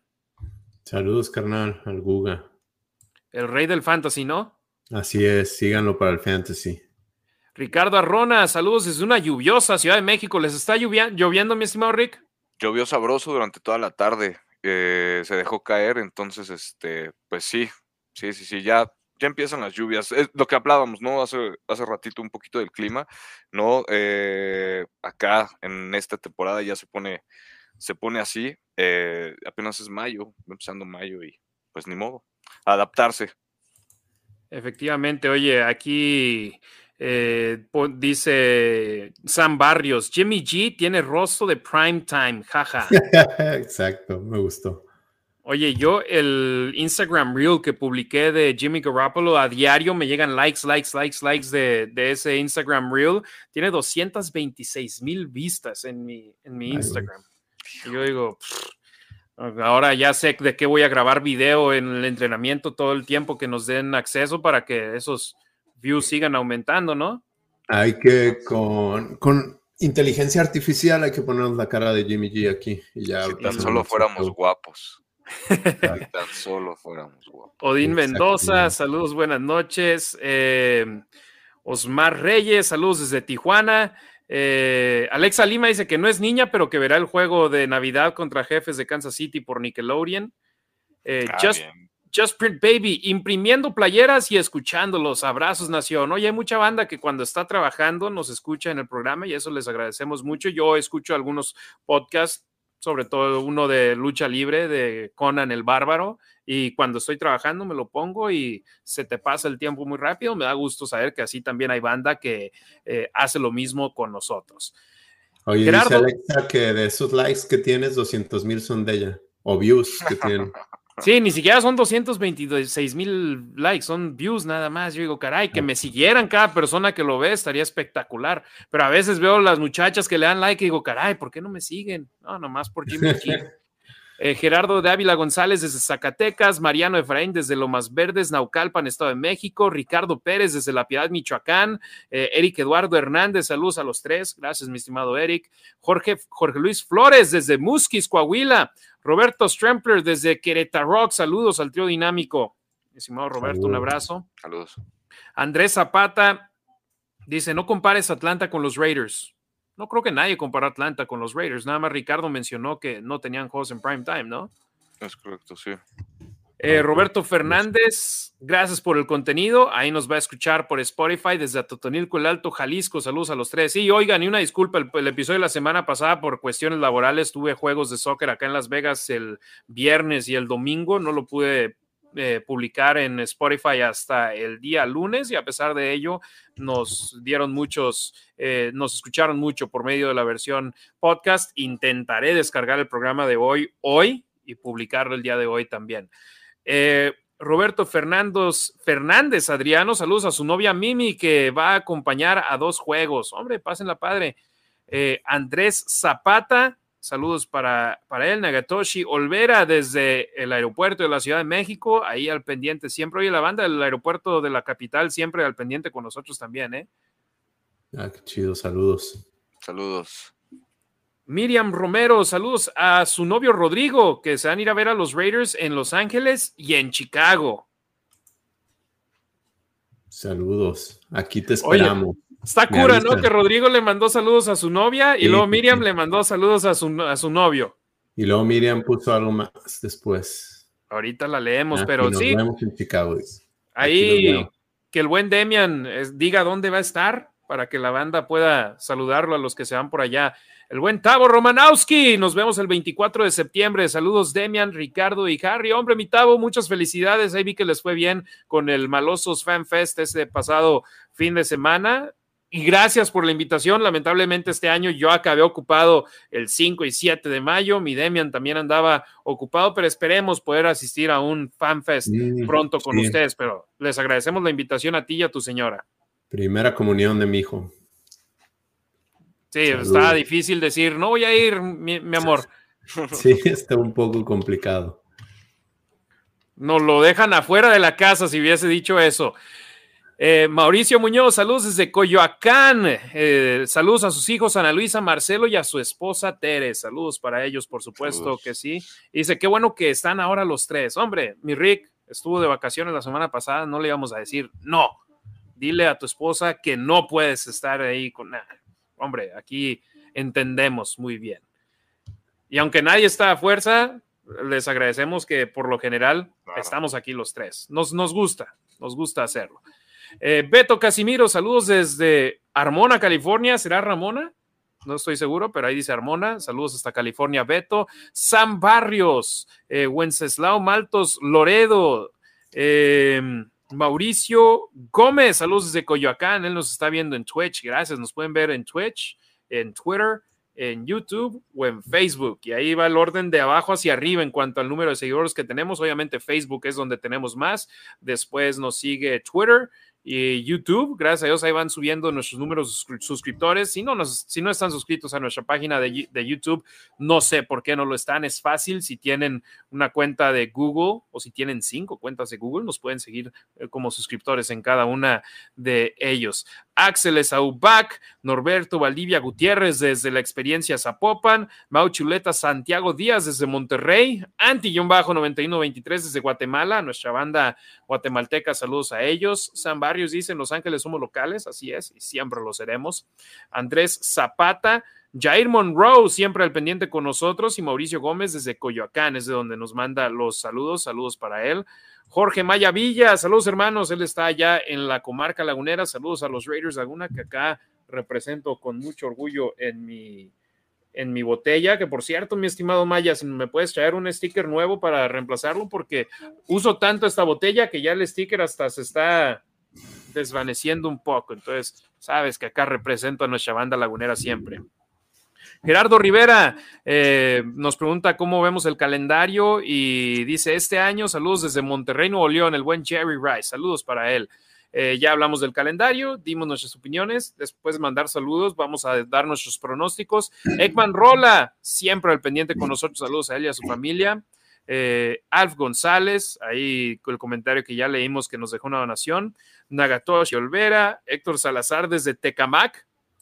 Él cree que Tecamac, perdón. Para, para él, ahí mi buen Rick siempre rescatándome. Eh, J. Guillermo Bárcena desde Hermosillo, saludos para él. Marco Antonio García Galván, Ariel Moya desde Juarito 656, saludos para él. Hitokiri Kenshin Himura, saludos familia Raider. Mark Raider Nation dice, greetings from Germany. Nos vemos en el primer juego en casa contra los acereros. Hombre, hasta Alemania mandamos saludos aquí. Saludos. Ahí el TNBC Germany Chapter. Saludos a la banda por allá. Acá tenemos amigos del Black Hole, tenemos amigos del Wrecking Crew, tenemos amigos del TNBC. Aquí estamos con las puertas abiertas para la banda de todos los grupos. No tenemos afiliación a un grupo en específico. Aquí todos somos familia en la Nación Raider. Roberto Strempler, familia, no olviden dejar su like, hombre. Por favor, ahí déjenos el like, por supuesto, cuando nos está viendo. Vic que dice que le cae mal Kelsey. Hombre, podemos reconocer su talento, pero al mismo tiempo, caray, siempre nos vacuna a nosotros Travis Kelsey. Frey Rodríguez desde Saltillo, Martín Gurrola ya está esperando el inicio de la temporada. Nosotros también ya tenemos fecha y nos estamos frotando las manos a pesar de que faltan cuatro meses para que arranque la temporada de los Raiders. Martín Gurrola, Jesús Irigoyen desde Ciudad Juárez, buen programa, ánimo, gracias. Eh, Luis Salazar, eh, nos ve mañana en YouTube. Ahí no se te olvide dejarnos el like. Eh, Ignacio Alarcón, César Tejeda desde Radio Nation Guadalajara, Ariel Gastelum, Francisco Alberto Maya Pineda desde Coacalco y acá la patrona de don Ricardo. Saludos, mándenme saludos, besos a Raskit, dice Mon Llanes de Villanueva. Por supuesto, un saludo a mi esposa que estuvieron increíbles las vacaciones y un saludo para ella. Sí. Oye, y feliz Día de las Madres también para, para tu señora esposa, mi estimado Demian, que ahí está ah, presente con tus dos chavitos siempre, ¿eh? Ya mencionamos a nuestras mamás, pero caray, tu señora esposa siempre también súper atenta y súper persona, mm, una súper mujer. y a los hijos, los hijos que tienen, la verdad es que, híjole, esa labor de los papás se ve ahí bastante, bastante bien, si me lo permiten. Entonces, sí, un saludo también. Muchas gracias, gracias, gracias, carnales. Luis NB nos pregunta si vamos a ir al partido en Miami. Dice que es probable que él vaya a ir y le gustaría conocernos ahí. Yo no sé si nos vayan a mandar a la transmisión a los juegos en, en Miami, a mí y a mi compañero de transmisión. Sí, lo más probable es que no creo. Demian, ¿tú vas a ir a Miami? Se llame como tu compañero de transmisión. Ricardo, ¿vas a ir a Miami? Sí, me llevas como tu compañero de transmisión. Hombre, yo si fuera por mí sería increíble, pero yo no tengo el presupuesto ni siquiera para ir de aquí a la esquina a un partido, entonces. Pero, si igual, pero si igual la, banda de la nación nos empieza a apoyar, igual podríamos ir a empezar a cubrir unos partidos, ¿no? Les traemos contenido exclusivo, pero pues bueno, mientras, mira, mientras Demian va a estar en Guadalajara, pero. Pues, va a estar en Guadalajara ese y el siguiente contra Kansas. Entonces, por lo pronto, mi estimado Luis, al parecer, no. Ariel Gastelum, el juego contra Pittsburgh va a ser increíble el domingo por la noche. Marco Antonio García Galván nos pide saludos para su hija Diana Lucero, que es fan también de los Raiders y ya espera el inicio de la temporada desde la alcaldía GAM. ¿Qué significa eso? ¿Gustavo Amadero? O... Es correcto, sí. Ah, Bien, Harry. Gustavo Amadero Vientos. Saludos a Diana Lucero y por supuesto a Marco Antonio García también, que nos están sintonizando. Eh, Andrés Zapata, David Meléndez desde Las Vegas. Gracias por estarnos sintonizando acá en la ciudad donde yo radico también y donde los Raiders es su casa. Eh, Enrique González Arevalo desde Mexicali, Las Vegas Raiders, ya nos preguntó del pronóstico. Él cree que van a ganar 10 juegos los Raiders. Eh, David Meléndez, Salima, Live Fox desde Monterrey. Eh, Sandri Méndez, buenas noches a los tres. Saludos, jefa. Buenas noches. Felicidades. Saludos, señora. Felicidades. Feliz Día de las Madres a, ella. Hombre, ya me está empezando a dar celos a Ricardo, su esposa, su mamá, viendo el programa y la mía todavía nada. Por ahí anda, por ahí anda. No le metas presión, Harry. Ya hablé con ella en la tarde, pero dije, caray, ya, y sabe que estoy al aire, entonces ya me empezó ahora la semana que entra espero estar allá con ella. Eh, Raúl Trejo Carranza desde Chihuahua, Jorge Espino, Giovanni Vilchi, saludos desde Ecatepec. Intenta mandar su donación, pero no ha podido. Mi estimado Giovanni, sabes que de todos modos acá estamos al pendiente contigo. Jul RDJC desde Coacalco. Mane Vázquez, saludos a los tres. Un saludo para ella también, siempre apoyándonos. Rafael Casadero, saludos desde Houston, Texas. Acá estamos de visita. Hombre, Felicidades, gracias. Y ahí está, Gaby Ruiz, mi señora madre, está, pendiente del programa. Ah, el saludo de ella. yo estaba acá, ¿qué onda, mamá? ¿Dónde andas? Feliz día de las madres, mami. Te amo mucho. Y ahí está, ya después también. Aquí estoy. Sí, aquí está. Aquí está bien. Anabel Lara, a las chicas les gusta ver a Garoppolo, les hace falta ver más box. Oye, Sandri Méndez. Dice Sandri Méndez, saluden a mi nuera preferida saludos. Por supuesto que sí. Ahí le mandamos ya nuestros saludos. Dice, gracias chicos por las felicitaciones, claro. Sin mamás no estamos aquí y ellas son las que nos hacen las personas que somos. ¿Les parece si entramos ya con los pronósticos y aquí los anoto para ver si qué tal nos va según nuestras opiniones? Ahora ya que tenemos un calendario ya fijo, los rivales lo sabíamos desde que terminó la campaña 2022, pero ahora ya sabemos en qué orden y cómo van, quiénes tienen. Entonces, ¿les parece si entramos con los pronósticos que la banda de la Nación Raider muchos nos estuvieron pidiendo? ¿Les parece si entramos? Va, dale. Va, va, va. Que se haga. Perfecto. Vamos a ver. Eh, a mí, como me gusta hacerlo, y creo que se me hace más fácil analizarlo, es por bloques. Digo, antes cuando jugaban 16 por cuatro cuartos, eh, no sé, no sé si lo quieran hacer de juego por juego, cómo lo quieran hacer. Yo digo, vamos juego por juego. Y ya después, si quieres por bloque, lo hacemos también por bloque. Pero ahora es la primera vez que tenemos el calendario. Vamos a ver qué tal. Semana 1 en Denver. ¿Qué les parece, muchachos? Yo creo que ganan. Sí. Ahora, te voy a decir, ¿eh? siempre hacemos nuestros análisis con, con el mejor de los casos posible de todo. Si la línea ofensiva funciona como creen que van a funcionar y si el coreback funciona y si todo sale perfecto, y nunca sale todo perfecto. Semana 2, visitando a los Bills de Buffalo. O bueno, a Ricardo ya le pongo aquí la, la palomita en todos los juegos de los Raiders, 17-0, ¿verdad? Me encantaría, Harry, pero este año, a comparación, por ejemplo, del otro, sí lo veo más complicado, ¿eh? sinceramente. Entonces, pues sí, de entrada, eh, no sé, este de Buffalo, en Buffalo, no, no, no, me, no me gustaría decir, obviamente, que van a perder los Raiders, pero, pero veo muy poco probable que le puedan pegar allá, ¿no? Entonces, este, pero pues, a ver. ¿Tachita o palomita? Híjole, es que yo por eso no quería hacer el pronóstico, pero pues, porque no me gusta decir que los Raiders van a perder, pero pues hay que ser realistas, ¿no? Sinceramente. Entonces, no creo que le vayan a pegar a un Búfalo en la semana 2, sinceramente. ¿Demian? No, pues no. Entonces los tres vamos con tachita, no creemos que se le va a ganar a los Bills en Buffalo. Semana 3, reciben a los acereros de Pittsburgh. ¿Cómo la ven muchachos? Sí. W para los Raiders. Sí. Demian. También. Victoria, yo también voy con victoria en ese juego. Semana 4 en Los Ángeles ante los cargadores. Demian, comienzo contigo. Eh, perdido.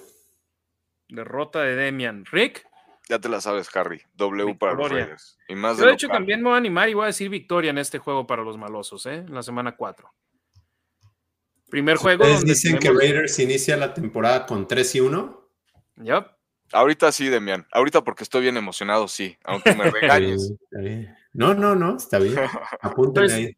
Demian, estamos de acuerdo que tú en tu sistema de cuartos dices que en los primeros cuatro juegos los Raiders van 2-2. Porque soy positivo. Pero sí es su pronóstico, 2-2 en los primeros cuatro juegos. Sí, porque, porque ando de buenas y soy positivo. Lo voy a mantener aparte contigo el, sistema de cuartos, ¿ok? Semana 5. Reciben a los empacadores de Green Bay el lunes por la noche. Rick. Sí, sí, no, Jordan Love no les va a llegar a pegar a, los Raiders en, en Las Vegas. Entonces, sí. W para los Raiders. Yo me voy también con victoria. Demian. Dice estos locos creen que los Raiders van a empezar 4-1. Ajá. Este. ¿Qué? Haznos tu grosería. Va a perder. Ya, hazlo. ¿Tú crees que van a perder este juego? No, es que creo que de los siguientes dos van a ganar uno y perder uno. Pero creo que los Patriotas, es que creo que los Patriotas son peor equipo que Green Bay. Entonces, por eso digo, ah, Perfecto. Entonces te tengo con derrota en juegos consecutivos, mientras Ricardo y un servidor tenemos a los Raiders empezando 4 y 1. Demian los tiene arrancando. Apúntele ya, Super Bowl 11 de febrero. Semana 6 ante los Patriotas. Yo, de hecho, lo estoy poniendo ese partido como derrota después de lo que sucedió el año pasado con los Pats. Creo que Bill Belichick los va a traer con las tuercas súper apretadas y con Bill O'Brien como coordinador ofensivo, yo creo que va a ser un juego que se les puede complicar a los Raiders, entonces yo los tengo con derrota. Demian, tú con victoria después de lo que me acabas de decir. Sí, con victoria. Ajá. Ricardo.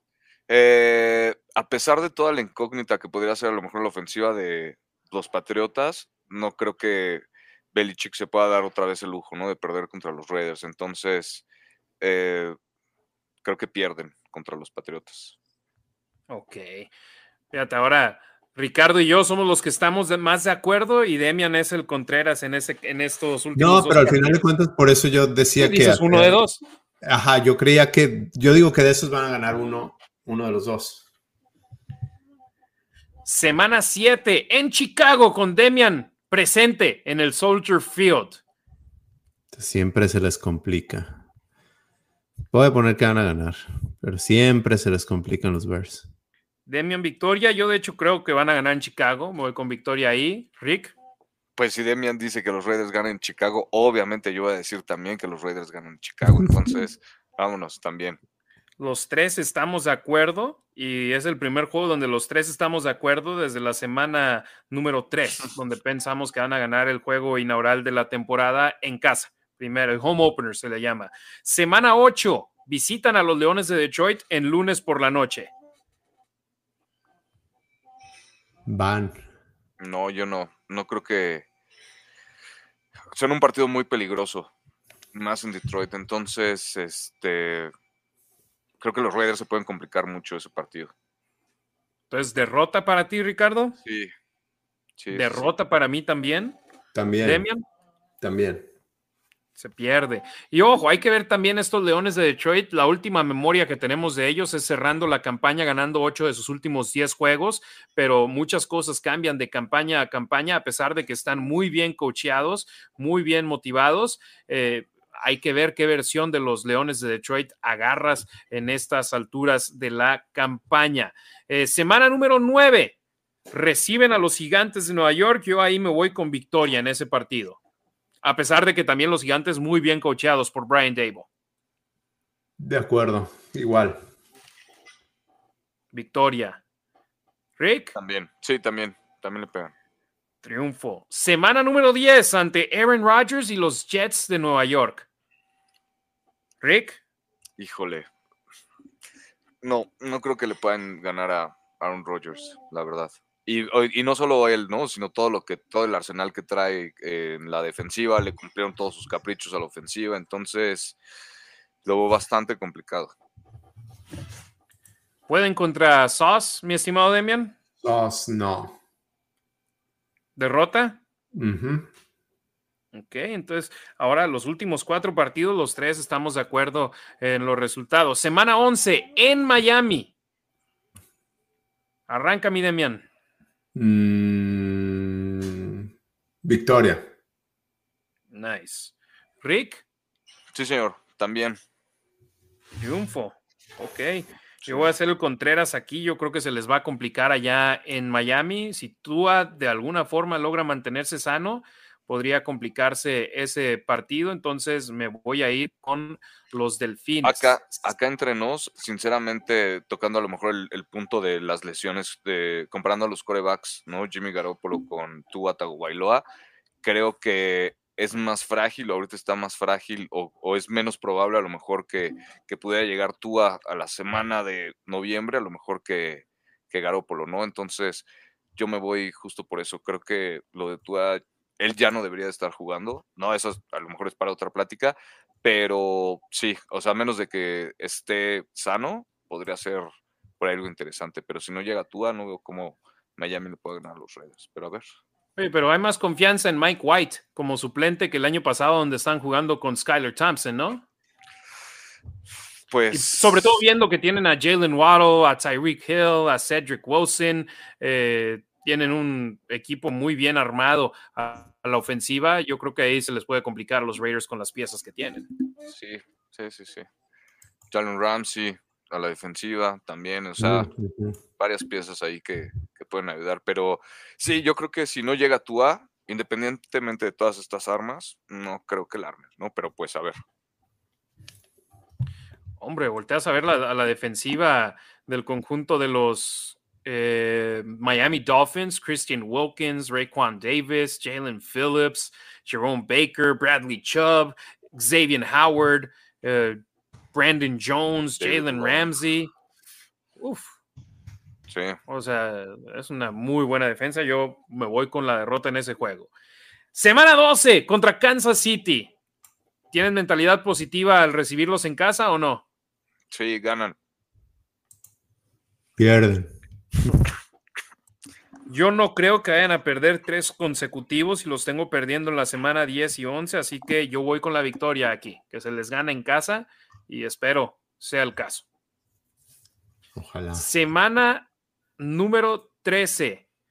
Ahí no pierden los Raiders. Eso se los garantizo. Perfecto. La semana de descanso, el bye.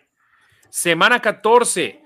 No, los Raiders llevan rato sin poder ganar en semana de descanso y no es algo que se han caracterizado en hacer, pero con Josh McDaniels el año pasado lo hicieron volviendo a jugar, aunque les tocó pichón con los Tejanos de Houston. Ahora les toca un equipo que es el reinante campeón divisional en el norte de la Nacional, en los Vikingos de Minnesota, con muy buenas piezas a la ofensiva como Justin Jefferson, Dalvin Cook y Kirk Cousins, que es una experiencia de montaña rusa. Te puede tocar un gran jugador o te puede tocar un quarterback que lanza cuatro intercepciones. ¿Qué les parece este juego? Ganan. Es el día de mi cumpleaños. Ese día tienen que ganar. No le arruinen el cumple a Demian. Rick. Sí, señor, también ganan. Yo también creo con McDaniels al frente van a ganar este partido. Después, semana corta y lo bueno es que les toca en casa. Van ante los cargadores de Los Ángeles en el estadio Allegiant el 14 de diciembre, jueves por la noche. Demian, te veo duditativo. Sí. Este. Ganan. Ah, nice.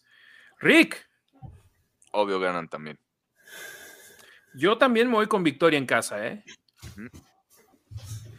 Semana 16. ¿Serán los Raiders del Grinch que le arruina la Navidad al conjunto de Kansas City en casa o no? Uf. No. Demian rápido, no, van a perder. Quiero decir que sí, Harry, pero no, no lo creo tampoco.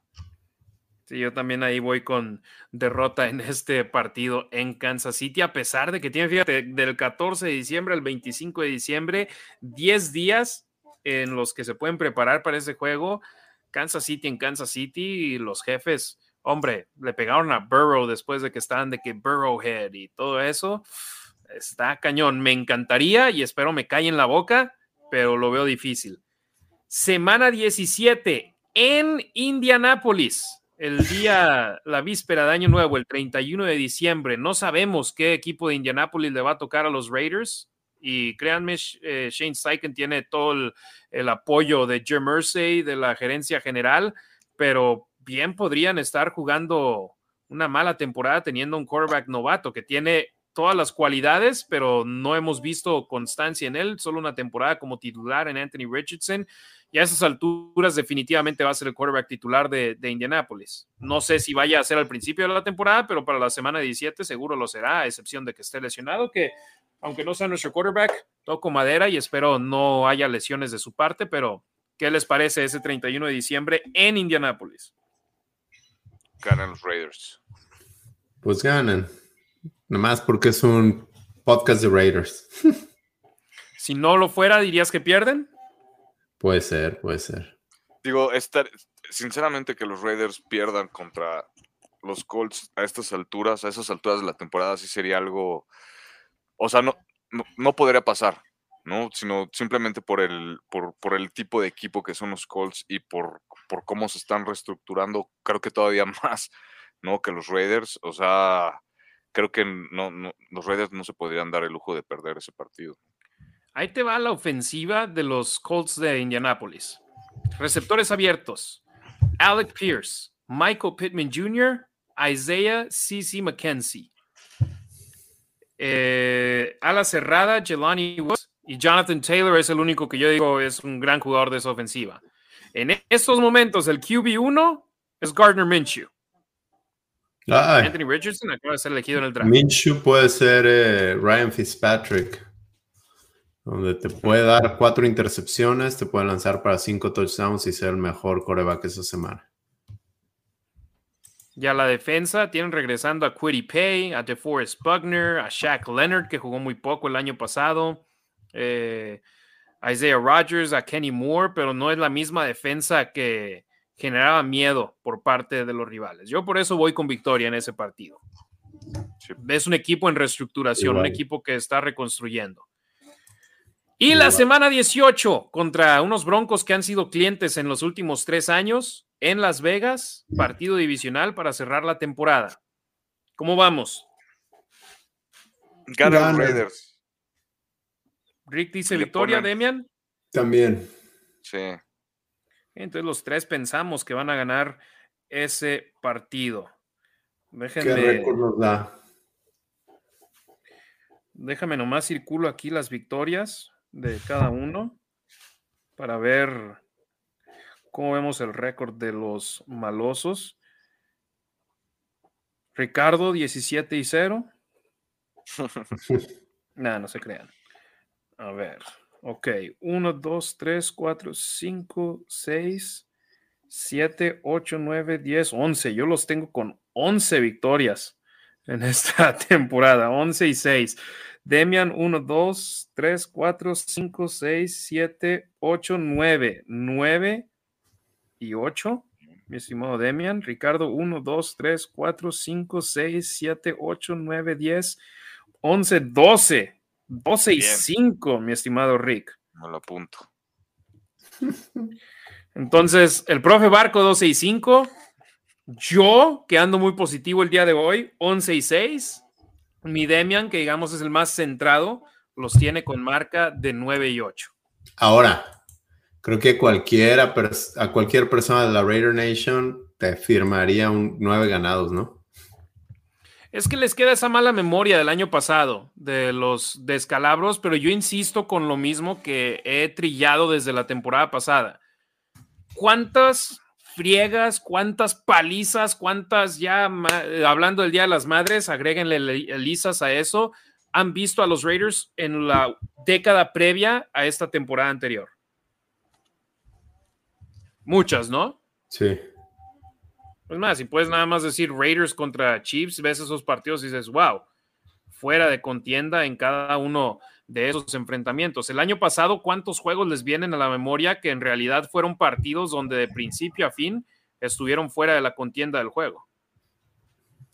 De principio a fin, el de los Santos, ¿no? Nuevo Orleans, definitivamente. No, el de los Chiefs también, en la semana 18. Sí, ese fue uno donde fue de pesadilla, pero hasta la derrota en Kansas City, los Raiders se fueron al medio tiempo con, la ventaja y la dejaron ir. Pero ves el calendario de juegos y aquí lo estoy intentando abrir en Pro Football Reference. Perdieron contra los cargadores por cinco puntos. Perdieron ante Arizona por seis en juego que se fue a overtime. Perdieron ante Tennessee 24-22 donde tuvieron el balón para poder empatar el juego.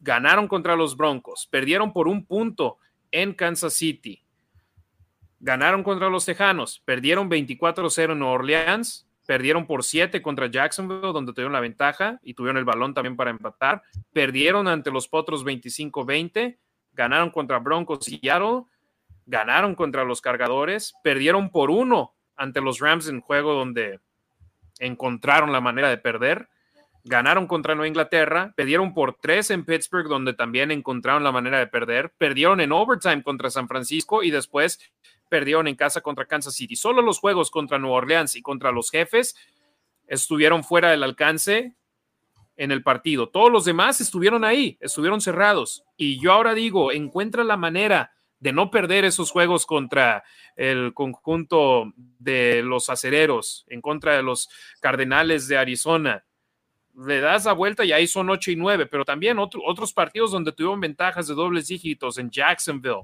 donde tuvieron ventajas de dobles dígitos contra San Francisco eh, y son 10 victorias. Entonces yo es lo que tengo la esperanza, que ahora ya con sus hombres, sabiendo también lo que les gusta del equipo y lo que no les gusta del equipo, ya vimos a Jaren Waller irse de los Raiders, ya vimos a Derek Carr irse de los Raiders, que tal vez no le llenaron el ojo a Josh McDaniels y a Dave Ziegler la campaña pasada.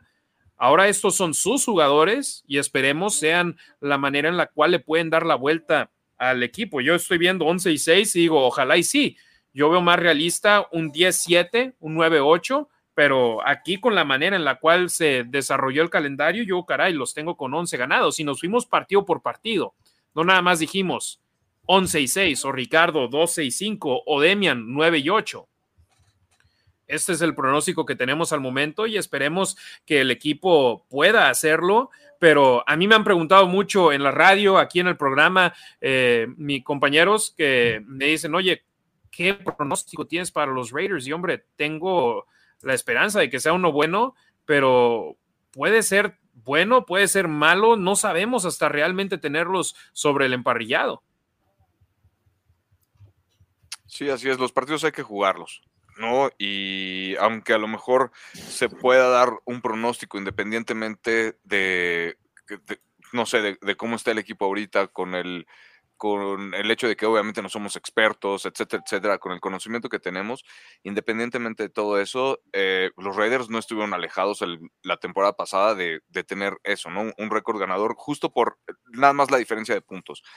Perdieron siete juegos de visita, que definitivamente no todos los pudieron, al menos estos eran los dos que tendrían que haber perdido, ¿no? El de Nueva Orleans y Kansas, o sea, fueron a lo mejor los únicos que prácticamente eh, eran los, los, los, que terminaron siendo los más difíciles, pero los cuatro que perdieron en casa por eh, marcadores cercanos, ¿no? O, o por que, fueron marcadores no abultados, que en los Raiders tenían ventaja de alguna forma y que dejaron ir. Eso es lo que no puede pasar. Eh, los Raiders no están alejados definitivamente de, de, un, de un nivel competitivo ¿no? Se vio la temporada pasada, la NFL también lo ve, por eso les puso al menos estos seis juegos en prime time, eh, etcétera, etcétera, ¿no? Son, son cosas que no solo vemos nosotros, pero que los Raiders no han podido terminar de lograr para dar ese salto, ¿no? Y pues nada más ganar los partidos, que es lo único que importa. Demian, ¿algo que quieras agregar? No, nada, es es complicado analizar un juego por juego. Además, muchas cosas van a cambiar de aquí a que inicie la temporada o luego inicie la temporada. Y el equipo es muy distinto al esperado. Digo, no sé, recordamos a Raiders del 2016. En el 2017 empezaron bien y creíamos que iban para el Super Bowl y no hicieron nada. Este, y cada año los equipos en la NFL algunos que llegaron a playoffs el año anterior no llegan y siempre hay dos o tres equipos que son sorpresa. Eh, la liga es muy pareja, por eso a mí me gusta analizar en lugar de juego por juego, este, sí, por, Son más o menos, digo, tres juegos, cuatro juegos, como, como sea, pero es que dices, bueno, yo sí creo que le van a ganar a este equipo, pero no creo que van a perder dos o tres seguidos. Entonces ahí dividen juegos y muchas veces pasa que ganan el equipo que quieras, ganan al equipo más complicado, el partido que creías que no iban a ganar, y la siguiente semana pierden contra un equipo que no esperabas que fueran a perder que ha sido la historia de los Raiders por muchos años, ¿no? Que los partidos que se ven en papel fácil los dejan ir y luego los partidos difíciles eh, sacan resultados sin, verla, sin verlo venir. Fue lo que nos tocó el año pasado cuando nos tocó transmitir juntos, mi estimado Demian. Ganan de visita en Denver, ganan de visita en Seattle, ganan en casa contra los cargadores y después van y pierden contra los Rams. Exactamente. Y entonces, si yo te digo de esos cuatro juegos, Raiders va a quedar 3-1 yo creo que lo tomas y dices, sí, a lo mejor perderían con este y con este con este. Bueno, si me das 3-1, creo que es buen, es buen récord. Te lo aceptamos. Eh, vamos a leer algunos últimos comentarios aquí de nuestra banda, los saludos que nos mandan en Facebook, en YouTube. Déjame checo Twitter también porque no, no he checado la cuenta de Twitter, que por cierto me ha gustado que viste que los cargadores de Los Ángeles publicaron nuestros rivales de esta temporada en Pop Tarts. Es, eso, eso yo les quería preguntar, digo, o sea, obviamente entiendo las adicciones de Max Crosby, entiendo el cenicero, pero no, no entendí qué querían decir o el insulto a Max Crosby, a Raiders. Si alguien me lo puede explicar, lo agradezco. Pues yo creo que el más le vieron así como algo sucio de los Raiders. Quisieron así que los colores dijeron, ah, pues es color negro, plata y pusieron ahí filthy ashtray. Yo la verdad, la adicción de Crosby era más el alcohol, ¿no? Sí. de hecho, era el cigarro. Sí, no, de hecho fuma, fuma puros. Que ladren los perros. Sí, no, y pusieron a todo, eh, todos los equipos rivales, no nada más a, ellos. Pues, sí, sí, claro, pero por ejemplo. ¿No vieron la publicación que yo hice? No. hice code tweet, el, ese tweet de ellos, y luego puse el Chargers Trophy Case, que viene siendo que el. La, vitrina. La, vitrina de trofeos de los cargadores de Los Ángeles, y puse una caja vacía de Pop Tarts. Y ahorita ya lleva 28 retweets, 223 likes. Entonces a la raza de la Raider Nation sí le, sí le gustó el, el tweet. Ahí que, que dice, sí, dije, no, no voy a dejar que estos cargadores se crean muy, muy. Eh, déjame leer ahorita unos comentarios y hablamos también de, de, cómo los Raiders presentaron el calendario de juegos en redes sociales. Eh, Déjame ver. David Michael, hombre, el buen Raider Puppet. Saludos para él. Dice que el Raider Puppet está listo para este año. Em, Rafael Casadero desde Houston, Texas. Burios, Raider Nation for Life. Saludos a él. Eh, Mané Vázquez, Héctor Enrique Álvarez, saludos desde la Ciudad de México. Mané dice que odia a los Chiefs. Creo que todos estamos en el mismo barco. Eh, Sam Barrios, Ricardo, no digas que no puede pasar la temporada pasada muchas veces ganando con mucha ventaja y después del halftime se venía todo abajo. El año pasado fue el año pasado. Esperemos ahora haya más aprendizaje y eso también va a ser importante, Ricardo. Cuando se tenga la ventaja, no quitar el pie del acelerador. Es correcto, es correcto. Hacer los ajustes necesarios, ¿no? Para, para ponerse en posición de, pues, no perder los partidos. Por ejemplo, y Alexa Lima, ahora sí ya no hay pretextos, no debe de haberlos. Ya es el equipo de estos coaches y de esta directiva. Sí, pretextos no hay, pero sí hay que tomar en cuenta lo que han dicho los beat writers, que eh, Davis quiere una continuidad y sabe que no va a cambiar de la noche a la mañana y estos dos tienen todo el apoyo. Y lo que les decíamos del draft, no vemos, no vemos que o no fueron por Aaron Rodgers, no fueron por Tom Brady. O sea, no vemos esa prisa por ganar este año. Están en el draft, a mí, por lo poco que sé, me parece un buen draft para muchos años, pero no veo que en septiembre vayan a hacer la diferencia contra, contra Denver o contra Chargers en las primeras semanas estos jugadores seleccionados.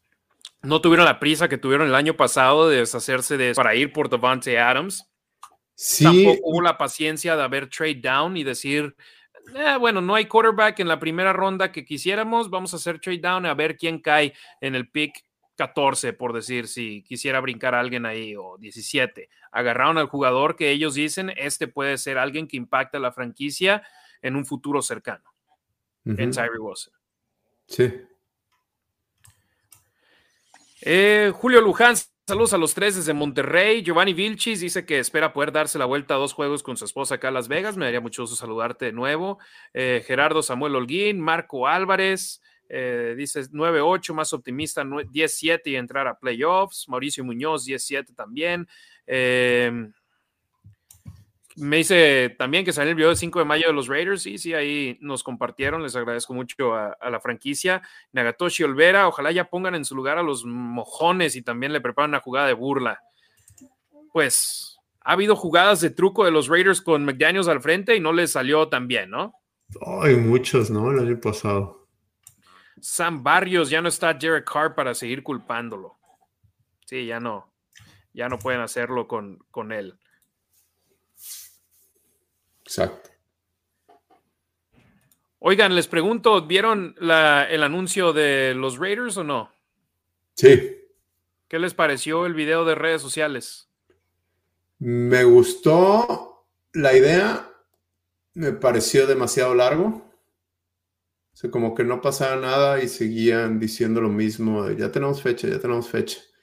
Y no me gustó la intervención de Jimena, se me hizo como que, digo, ella es mexicana, como si hubieran puesto a una gringa con la traducción del Google. Tienes que decir esto, como que pudo haber dicho algo más, no sé, más de español y no. Ya tenemos la fecha. Yo sinceramente empecé a ver el video y después de como un minuto le adelanté y dije, ya quiero ver las fechas. Eso, eso fue tres minutos de lo mismo. Me gustó quienes salieron, Ice Cube, etcétera, pero pues no. Y me gustó. yo ni cuenta me que salió Ice Cube. Ay, me gustó lo de teléfono descompuesto. Tampoco lo he visto, caray. Fíjate, vi más. Eh, Vic Tafer compartió el video de los Titanes de Tennessee, no el primero, sino el segundo, donde le enseñaron a la gente en Tennessee los logos de los otros de los rivales y decían, ese son estos, y decían el nombre mal y ponían la fecha. Y me pareció chistoso, me, agradó. Los cargadores se fueron otra vez por el anime, que no lo he visto. Eh, créanme, yo estuve eh, del momento en el que salió el calendario, haciendo las gráficas para compartirlas en la Nación Raider. Quisiera haber recibido el calendario con anticipación sin publicarlo, pero para tener las gráficas listas. Entonces, eh, quise compartir nuestro propio contenido con la Nación Raider y no nada más copy-paste con lo que hacen eh, los Raiders u otras publicaciones. Entonces, eh, espero les hayan gustado las gráficas. Eh, hicimos nuestro mejor trabajo. Ya después también compartimos acá ya gráficas más grandes con nuestras opiniones, pero créanme, estimo mucho a la gente de los Raiders, a la gente que está detrás de escenas, pero como dices, no me pareció algo así que el resto de la liga vaya a estar, ¡uf! ¡Qué increíble! Sí, no, pero me gustó que saliera Sandra Douglas. Eh, no sé, que hubiera, que hubiera gente que trabaja ahí en Raiders. Pues me gustó que les dieran un poquito de vida. Que les hayan puesto los reflectores encima en este momento importante para la franquicia. Ya está el calendario. Espero hayan disfrutado de este programa y pues cuando haya más información estaremos de regreso con ustedes. Yo voy a estar fuera la próxima semana visitando a mi familia, entonces lo más seguro es que no vayamos a tener programa, pero ya después se vienen el inicio de los OTAs, que ya habíamos dado fechas aquí al aire en ediciones anteriores. Demian las pidió y también alguien más en redes las pidió. Eh, los entrenamientos de OTAs. 22 y 23 de mayo, entonces arrancan ya pronto en 11 días el 22 de mayo cae en lunes. Entonces, de este lunes que viene al otro y después el martes 23 de mayo, siguen el jueves 25 de mayo y después tres días seguidos, 31 de, de mayo, primero y segundo de junio y luego el 12 y el 15 de junio. Estos no son entrenamientos obligatorios, pero vas a ver a bastantes jugadores asistiendo a ellos. Ya después viene el minicampamento obligatorio el 6 7 y 8 de junio, que cae entre semana, martes, miércoles y jueves. Y el minicampamento de novatos arranca el día de mañana, el fin de semana, viernes, sábado y. Entonces esas son fechas importantes en el calendario de los Raiders de cara al campo de entrenamiento y la pretemporada del conjunto negro y plata que, insisto, va a estar muy interesante para los Raiders con tanta sangre nueva ingresando al equipo por medio del draft con selecciones altas. El año pasado no tuvieron un pick hasta la tercera ronda. Este año para la tercera ronda ya tenían cuatro selecciones, entre una de primera, una de segunda, dos de tercera ronda y luego súmale dos de cuarta ronda. Entonces, este equipo tiene sangre nueva que espera pueda colaborar rápidamente y la pretemporada, en mi punto de vista, va a estar mucho más interesante este año al año pasado. De acuerdo. Oye, ahorita mencionabas algo, es importante compartirle a la gente que eh, cinco jugadores seleccionados por Raiders en el draft firmaron hoy contrato. Efectivamente, y los anunciaron. Mi correo empezó. Tuk, dije, ah, caray, ¿qué pasó? Algo malo y ya voy viendo, hija, no.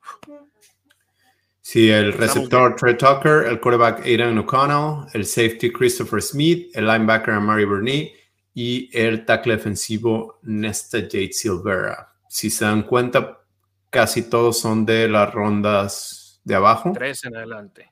El Big 100 para abajo. Ajá, digo, falta ya Corin Bennett, que está abajo, y Byron Young, pero este, sí, es más fácil firmarlos a ellos por, porque ya está establecido más o menos lo que van a ganar, entonces no tienen mucho que negociar. Los de la primera ronda son los que negocian algunas otras cosas.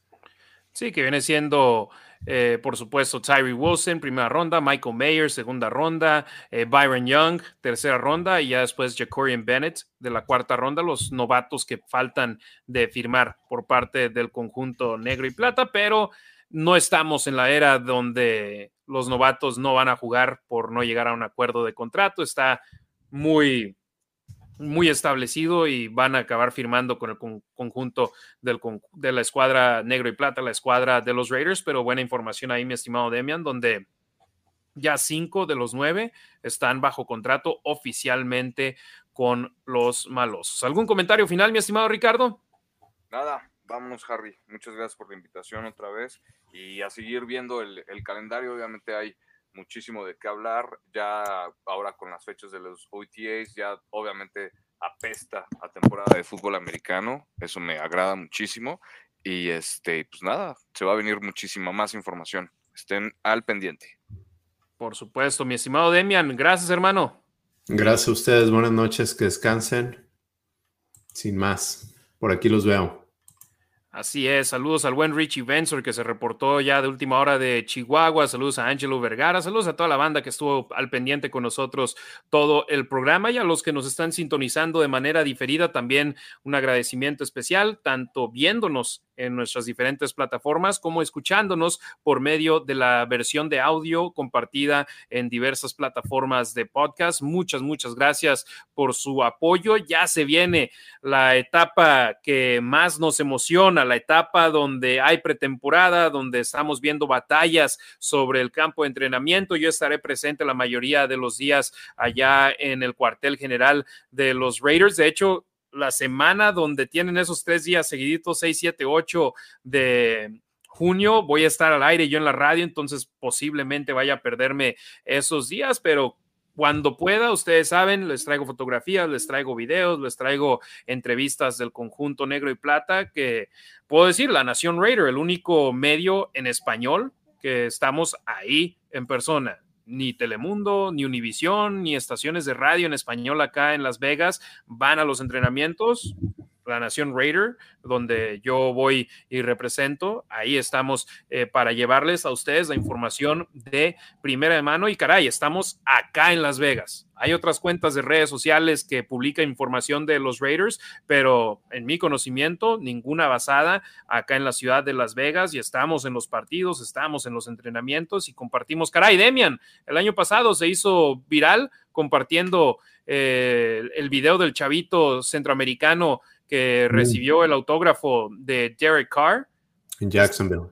Exacto, estamos ahí para ustedes, Raider Nation. Ricardo, que vino al draft el año anterior, también ahí compartiendo de lo mucho que se vive. Y esto lo hacemos para ustedes, raza, para la Nación Raider, por la Nación Raider, para la Nación Raider. Es trillado, pero es la realidad. Demian no está fingiendo que le va a los Raiders. Ricardo no está fingiendo que le va a los Raiders. Yo no fingo que le voy a los Raiders, pero al mismo tiempo intentamos dar nuestros puntos de vista.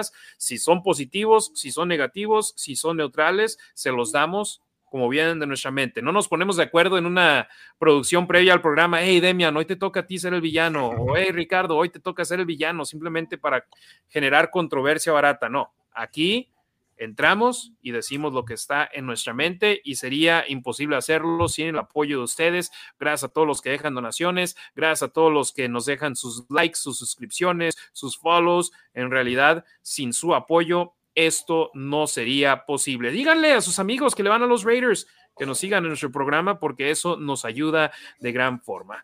En nombre de Demian Reyes, Ricardo Villanueva, soy Harry Ruiz, Raider Nation, tengan un excelente fin de semana y feliz Día de las Madres a todas las mamás que andan por allá afuera festejando todavía los que las que festejan el 10 de mayo y las que viven acá en Estados Unidos que van a festejar el domingo.